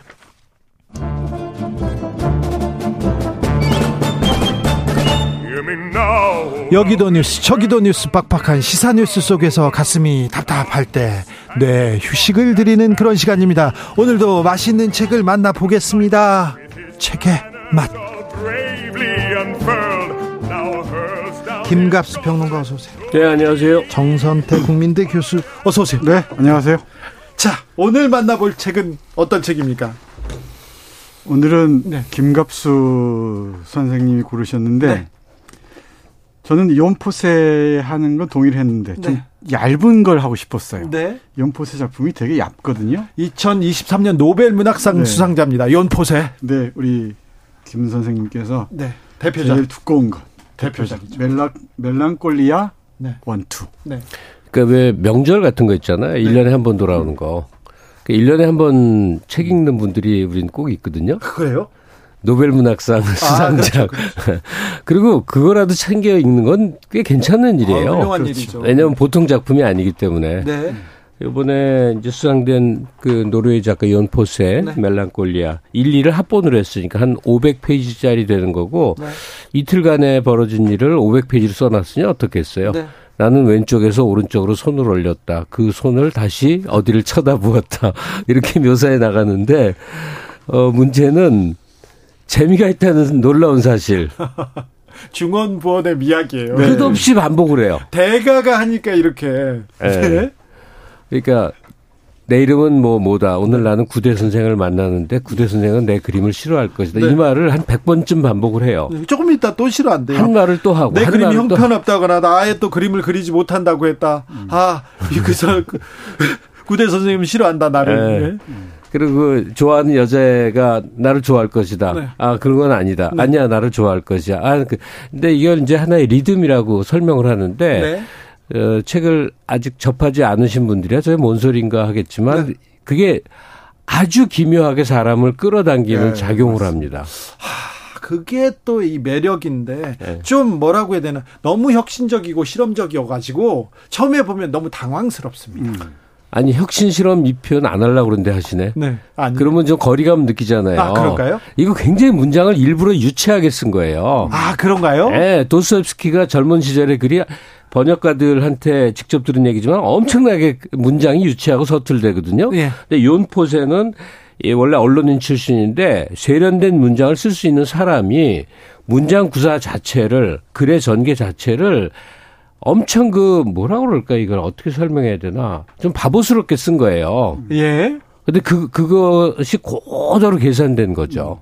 그래서 무지하게 재밌습니다. 네. 그리고 읽, 읽는데 어려움이 있다는 건 이건 말이 안 되는 거죠. 예. 네. 그냥 정말 어, 어린이물 읽듯이 그냥 절절절절절 읽혀 나가는 그런 구조죠. 네. 그러니까 노벨 문학상이라는 편견을 좀 버리고 네. 편견이 있다면 그리고 뭐 현대 문학은 어렵다라는 선입견을 좀 버리고 보면은 이상하게 재밌어요. 거의 뭐 줄거리도 별거 없고 줄거리가 뭐가 있어요? 어, 줄거리 없죠. 그냥 별로 없는데 심리 상태를 500페이지나 써놓은 거죠. 쭉 있다 보면은 뭔가 정말 멜랑꼴리해지고요. 네. 좀 서글퍼지기도 하고 네. 우울해지기도 하고 그렇습니다. 그 얘기를 조금 더 하자면요. 이게 지금 정수생이나 저나 이게 읽고 나서 재밌다라는 표현을 왜 하냐면요. 네. 그 약간 자기가 젊은 시절 어린 시절로 돌아간다면 지금 나이가 이제 한 10대 20대인 분들은 더 말할 것도 없는데 이 두 가지인데 이 노벨 문학상 수상 선정 이유가 뭐냐면 이 연포세 작품은 말할 수 없는 걸 말한다는 거예요. 네. 우리말에 딱 좋은 표현이 있어요. 이루 형언할 수 없다. 네. 형이 뭔가 형태를 만든 거잖아요. 네. 언. 말로 형태를 만들 수 없으니까 우리 살아가면서 뭐, 뭐라고 말할 수 없는 복잡 미묘하고 어, 간단치 않은 감정 상태 있잖아요. 네. 그거를 이 사람은 그려냈다는 거고. 근데 그게 특별하고 기이한 게 아니라 사실은 어, 사람들 성장기에 체험하는 거예요. 아, 우리 선생님이 나를 너무 싫어할 거야. 나, 내 그림 못 그린다고 너무나, 이제 이 주인공은 그림 그리는 사람인데. 네, 화갑니다. 예, 각자의 인생살이 속에서 막 조마조마하고 아슬아슬하고 불안불안하고 막, 막 그, 그런 감정을 막 느끼는 거예요. 네. 그리고 내가 어떤 탈출구로서 어떤 소녀를 사랑하는데, 아, 걔가 내, 나한테 마음이 있을 거야. 아, 그거 아닐 거야. 아, 있을 거야. 그리고 계속 자기를 학대하면서 난 못난 놈이야. 이제 그런 심리에 사람이면 보편적으로 느낄 수 있는 안에 일그러진 감정 상태가 끊임없이 가다가 이제 나중에 이제 물론 이 소설의 원 주인공 원, 원 모델이 있거든요. 어머니들 이제 망상증, 불안증의 형태로 넘어가긴 하는데 그런 심리 세계는 사실 사람이라면 다 누구나 체험하거든요. 음. 좀더 소설을 좀 큰 그림을 그려보자면은 네. 어, 연포세 작품들이 주로 주인 인물이 없습니다. 그냥 의 3부작도 그렇고요. 네. 보트하우스도 그렇고 아침 그리고 저녁도 그러는데 에세이와 같이 그 노르웨이의 풍경과 현대인의 내면을 잘 그려낸 작품들인데 이건 실제 모델이 있습니다. 라스 헤르테르비그라는 음. 19세기, 19세기 말 네. 네. 살아생전에는 인정받지 못한 화가가 네. 있었다는 거죠. 네. 여기 이 화가를 모델로 해서 그린 작품인데 네. 이게 욘 포세의 다른 작품과 구분이 되죠. 네. 그리고 로맨골 어, 멜랑콜리아 1 하이픈 2인데 이건 따로 분리된 작품이 아니고 한 작품입니다. 네. 그러니까 하나 한 작품으로서 크게 보면은 어, 둘로 나뉘어져 있고요. 네. 하나는 어, 헤르테르비그가 스스로 얘기하는 거고 다른 네. 하나는 누나가 누나. 나중에 네. 죽고 난 다음에 동생이 죽고 난 다음에 단편적으로 회고하는 것인데 이 작가가 의도적으로 이 화가의 실패한 화가의 내면을 통해서 네. 우리가 공통적으로 가지고 있는 그 불안들 있잖아요. 네. 불안들이나 좀 일그러진 부분들을 아, 절묘하게 그려냈어요. 이게 저는 그, 그 감동적이었어요. 저, 보통 네. 현대인들이 그런 거 있잖아요. 크고 중요하지 않아요. 음. 근데 어떤 결정을 했는데 내가 선생님한테 뭐라고 대답했는데 음. 이걸 선생님은 어떻게, 어떻게 생각했을까? 그걸 가지고 이렇게 생각했으니까 괜찮지? 아니야. 이렇게 생각했을 때 아니지. 그 얘기를 혼자서 계속 혼자서 한없이 한없이 생각하고 네. 또 생각하고 괴로워하고 네. 정세은 근데 그런 불안증 해소됐어요? 그 어렵죠. 해소됐다 보면 잘안 되지 않아요? 일생 일생 가지 않아요? 죽을 때까지 안고 갈 거예요. 네. 그런 그 어두운 그림자들을 어, 말씀하신 대로 유치한 언어로 집요하게 그려내고 있다는 거죠. 그래서요, 책을 읽다가 보면요, 어, 나도 좀 괜찮다. 다른 사람도 다 이렇게 생각하구나. 음. 그, 묘한 위안을 받기도 합니다. 그럼. 네. 서글프면서도 예. 위로를 받기도 아니, 그 이 표현 속의 주인공이 굉장히 예. 웃기는 게 나오는 게 자기가 어, 그림에 재능이 없는 사람이야. 구대 선생은 나를 되게 싫어할 거야. 네. 그러면서 또 중간중간에 근데 난 엄청나게 재능 있는 음. 사람이야. 난 그림을 너무너무 잘 그려. 그러니까 미, 그, 미술적 재능 있어라고 표현하지 않고 예. 나는 그림을 못 그려. 나는 그림을 잘 그려. 이런 식으로 아주 유치한 문장을 구사한다니까요. 아, 그래요. 예. 그리고 재능도 재능이지만 사랑도 그렇죠. 네. 헬레네라는 15살짜리를 그 환, 환상 속에서 사랑하는 자기 거죠. 혼자 사랑하는 거죠. 사랑하면서 네. 온갖 상상을 다 하는 거예요. 그러니까. 그 안에 있으니까 나, 너무 사랑해. 나의 연인이라고 해서 날 아, 버린다고 네. 해서 온갖 상상을 하는데 네. 그게 흔히 우리가 겪는 그래. 과정들 아니에요? 그녀는 사실 별, 네. 별 어떤 게 아니에요. 근데 얘, 주인공 혼자서 온갖 생각을 다 하는 거예요. 하숙집 주인 딸인데. 네, 헬레네. 예. 네. 당신한테 가고 있어. 자, 멜랑콜리아 1편 라스 헤르테르비그 음. 그러니까 본인의 얘기입니다. 이 여기 책 속으로 좀 들어가 보겠습니다. 책 속으로 들어가기가 참 어려워요. 네, 뭘 읽어야 될지. 아 그래도 읽어 주세요. 너무 재밌어요. 뭘 읽어야 할지 음. 참 어려운데. 네. 에, 첫 문장부터 읽어 보겠습니다. 네. 이게 1853년 늦가을 하루가 있고 10년 건너뛰어서 네. 또 하루가 있고 그다음에 그 작가가 잠깐 등장하는 하루가 있고 그게 멜랑콜리아 1이 이게 세 부분 나뉘어져 있는데 첫 부분이 이렇습니다. 이게 노르웨이의 그 시골에서 독일 뒤셀도르프로 어, 미술 유학을 와 있는 이 어, 헤르테르비그라는 젊은이 얘기입니다. 똑같이 반복됩니다. 나는, 나는 아주 멋진 보라색 코듀로이 골덴 바지죠. 그렇죠. 코듀로이 양복을 입고 아니고요. 침대에 네, 코듀로이입니다. 네. 나는 한스 구데를 만나기 싫다. 예. 나는 한스 구대가 내 그림을 탐탁치 않아 한다는 말을 듣기 싫다. 나는 오직 침대에 누워 있고 싶을 뿐이다. 나는 오늘 한스 구대를 만날 기력이 없다. 만약 한스 구대가 내 그림을 좋아하지도 않을 뿐더러 내 그림이 형편없다거나 아예 내가 그림을 그리지 못하는 사람이라고 말한다면 어떡할까. 이런 식입니다. 딱 이어져서 A, B가 반복되다가 A, B, C가 이어지고 D가 이어지고 다시 A로 가요. 다시 네. A로 또 뱅뱅 돕니다. 그러니까 문장 구조가 A, B, C. A, B, 다시 A, B, C, D, 음. A, B, C, D, E, A, B, C, D, E, F. 이렇게 앞에 구사한 문장을 다시 써서 조금씩 덧붙여 나가는 식의 그런 네. 구성이 많습니다. 주변적인 얘기 좀만 좀 하자면요. 음. 일단 이 번역은 뭐, 뭐 믿을만 하죠. 민음사 세계문학 전집에 등장하는 역자들이. 근데 조금 더 문장을, 이건 제가 원문을 이해, 알 수는 없지만 미루어 짐작하는데 좀 더, 좀 더 유치한 문장을 구사해야 되지 않겠는가. 아. 이게 연인이란 표현도 맞질 않는데. 네. 아무래도 이제 고급한 문장에 너무 이제 길들여진 번역자가 네. 그 약간 그 좀 더 바보스러워야 되는 문장을 너무 다듬은 게 아닌가 그 아쉬움이 하나 있고 음. 그다음에 어 1년에 올해 들어 한 권도 책을 안 읽었네라고 생각하는 사람들이 의외로 많을 겁니다. 아, 많아요, 성인 중에. 네. 제 친구는 20몇 년 동안 한 권도 안 읽어요.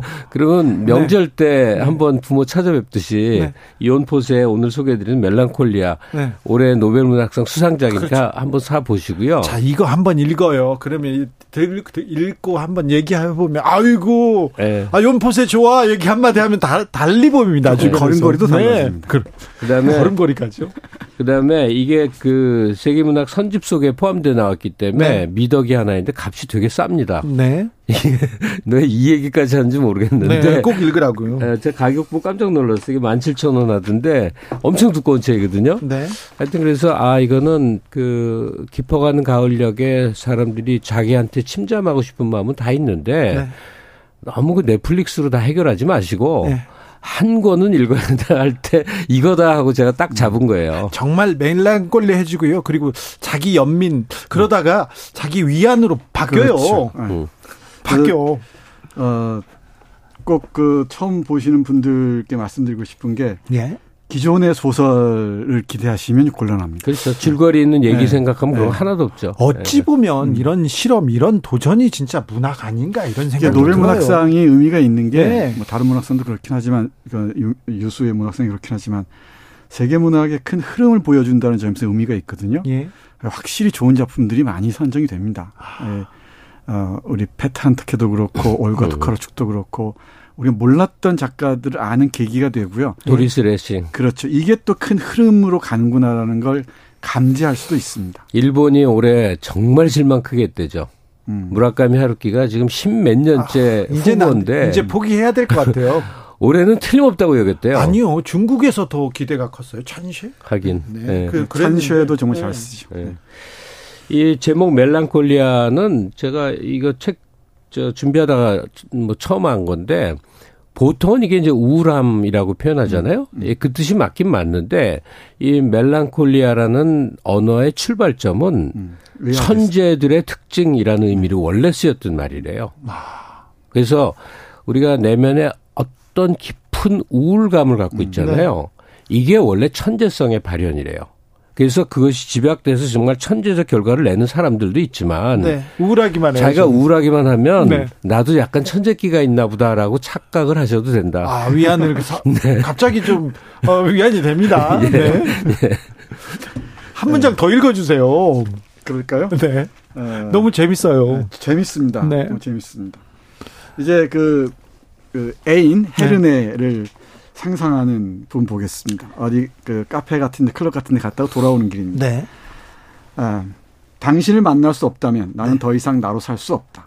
그림도 그릴 수 없다. 그렇다면 듀셜도르프에 살 수도 없고 내 삶은 파멸로 향할 것이다. 이 모든 것이 당신의 삼촌 때문이다. 빈켈만 씨. 온갖 질투를 당하는 겁니다. 나는 길을 걷고 있다. 당신을 만나야 한다. 내쫓았거든. 나는 더 이상 당신과 같은 집에 살 수 없다. 빈켈만 씨는 내게 집에서 나가라고 말했다. 나는 길을 걷고 있다. 변한 것은 없다. 나는 양복을 입고 다리를 꼰 채 침대에 누워 파이프를 물, 물, 입에 물고 천장을 바라보았다. 내 삶은 부족한 것이 없었다. 나는 침대에 누워 내 옷이 참, 참으로 멋지다고 생각했다. 가난한 집의 아들, 퀘이커 교인, 화가 지망생이었던 나는 독일 듀셜드로프의 예술 아카데미로 보내졌다. 이런 식입니다. 예. 그러다 좀 있다가 또 이제 난 당신한테 가고 있다. 내, 나, 내 속에는 당신의 미소가 보인다. 계속 이러다가 또. 과거가 계속 끼어들고요. 예. 예. 뒤에 누나가 이제 이 약간의 그 알츠하이머병 같은데 걸린 모양이죠. 누나가 네. 기억하는 것도 파편적 기억들도 아주 흥미롭습니다. 음. 이게 이 주인공의 헤르테르 비그의 어린 시절을 관한 정보들을 뿌려놨어요. 네. 그 뿌려놓은 정보들을 모으는 재미도 쏠쏠합니다. 그러니까 약간 이 주인공의 모델이 된 화가는 네.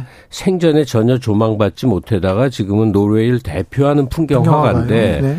그 풍경 화가를 그려놓은 그 소설 속의 모습은 한없이 바보스럽고 네. 불안해하고 못난 모습이고 네. 그 못난 모습을 그려내는 문장은 어마어마한 필력을 가진 작가가 의도적으로. 일부러 의도적으로 유치하게 유치하게 서술해 나간 책이다. 요포세의 예. 멜랑콜레아 읽었습니다. 김갑수 선생님이 정선태 교수님 감사합니다. 네, 고맙습니다. 네, 고맙습니다.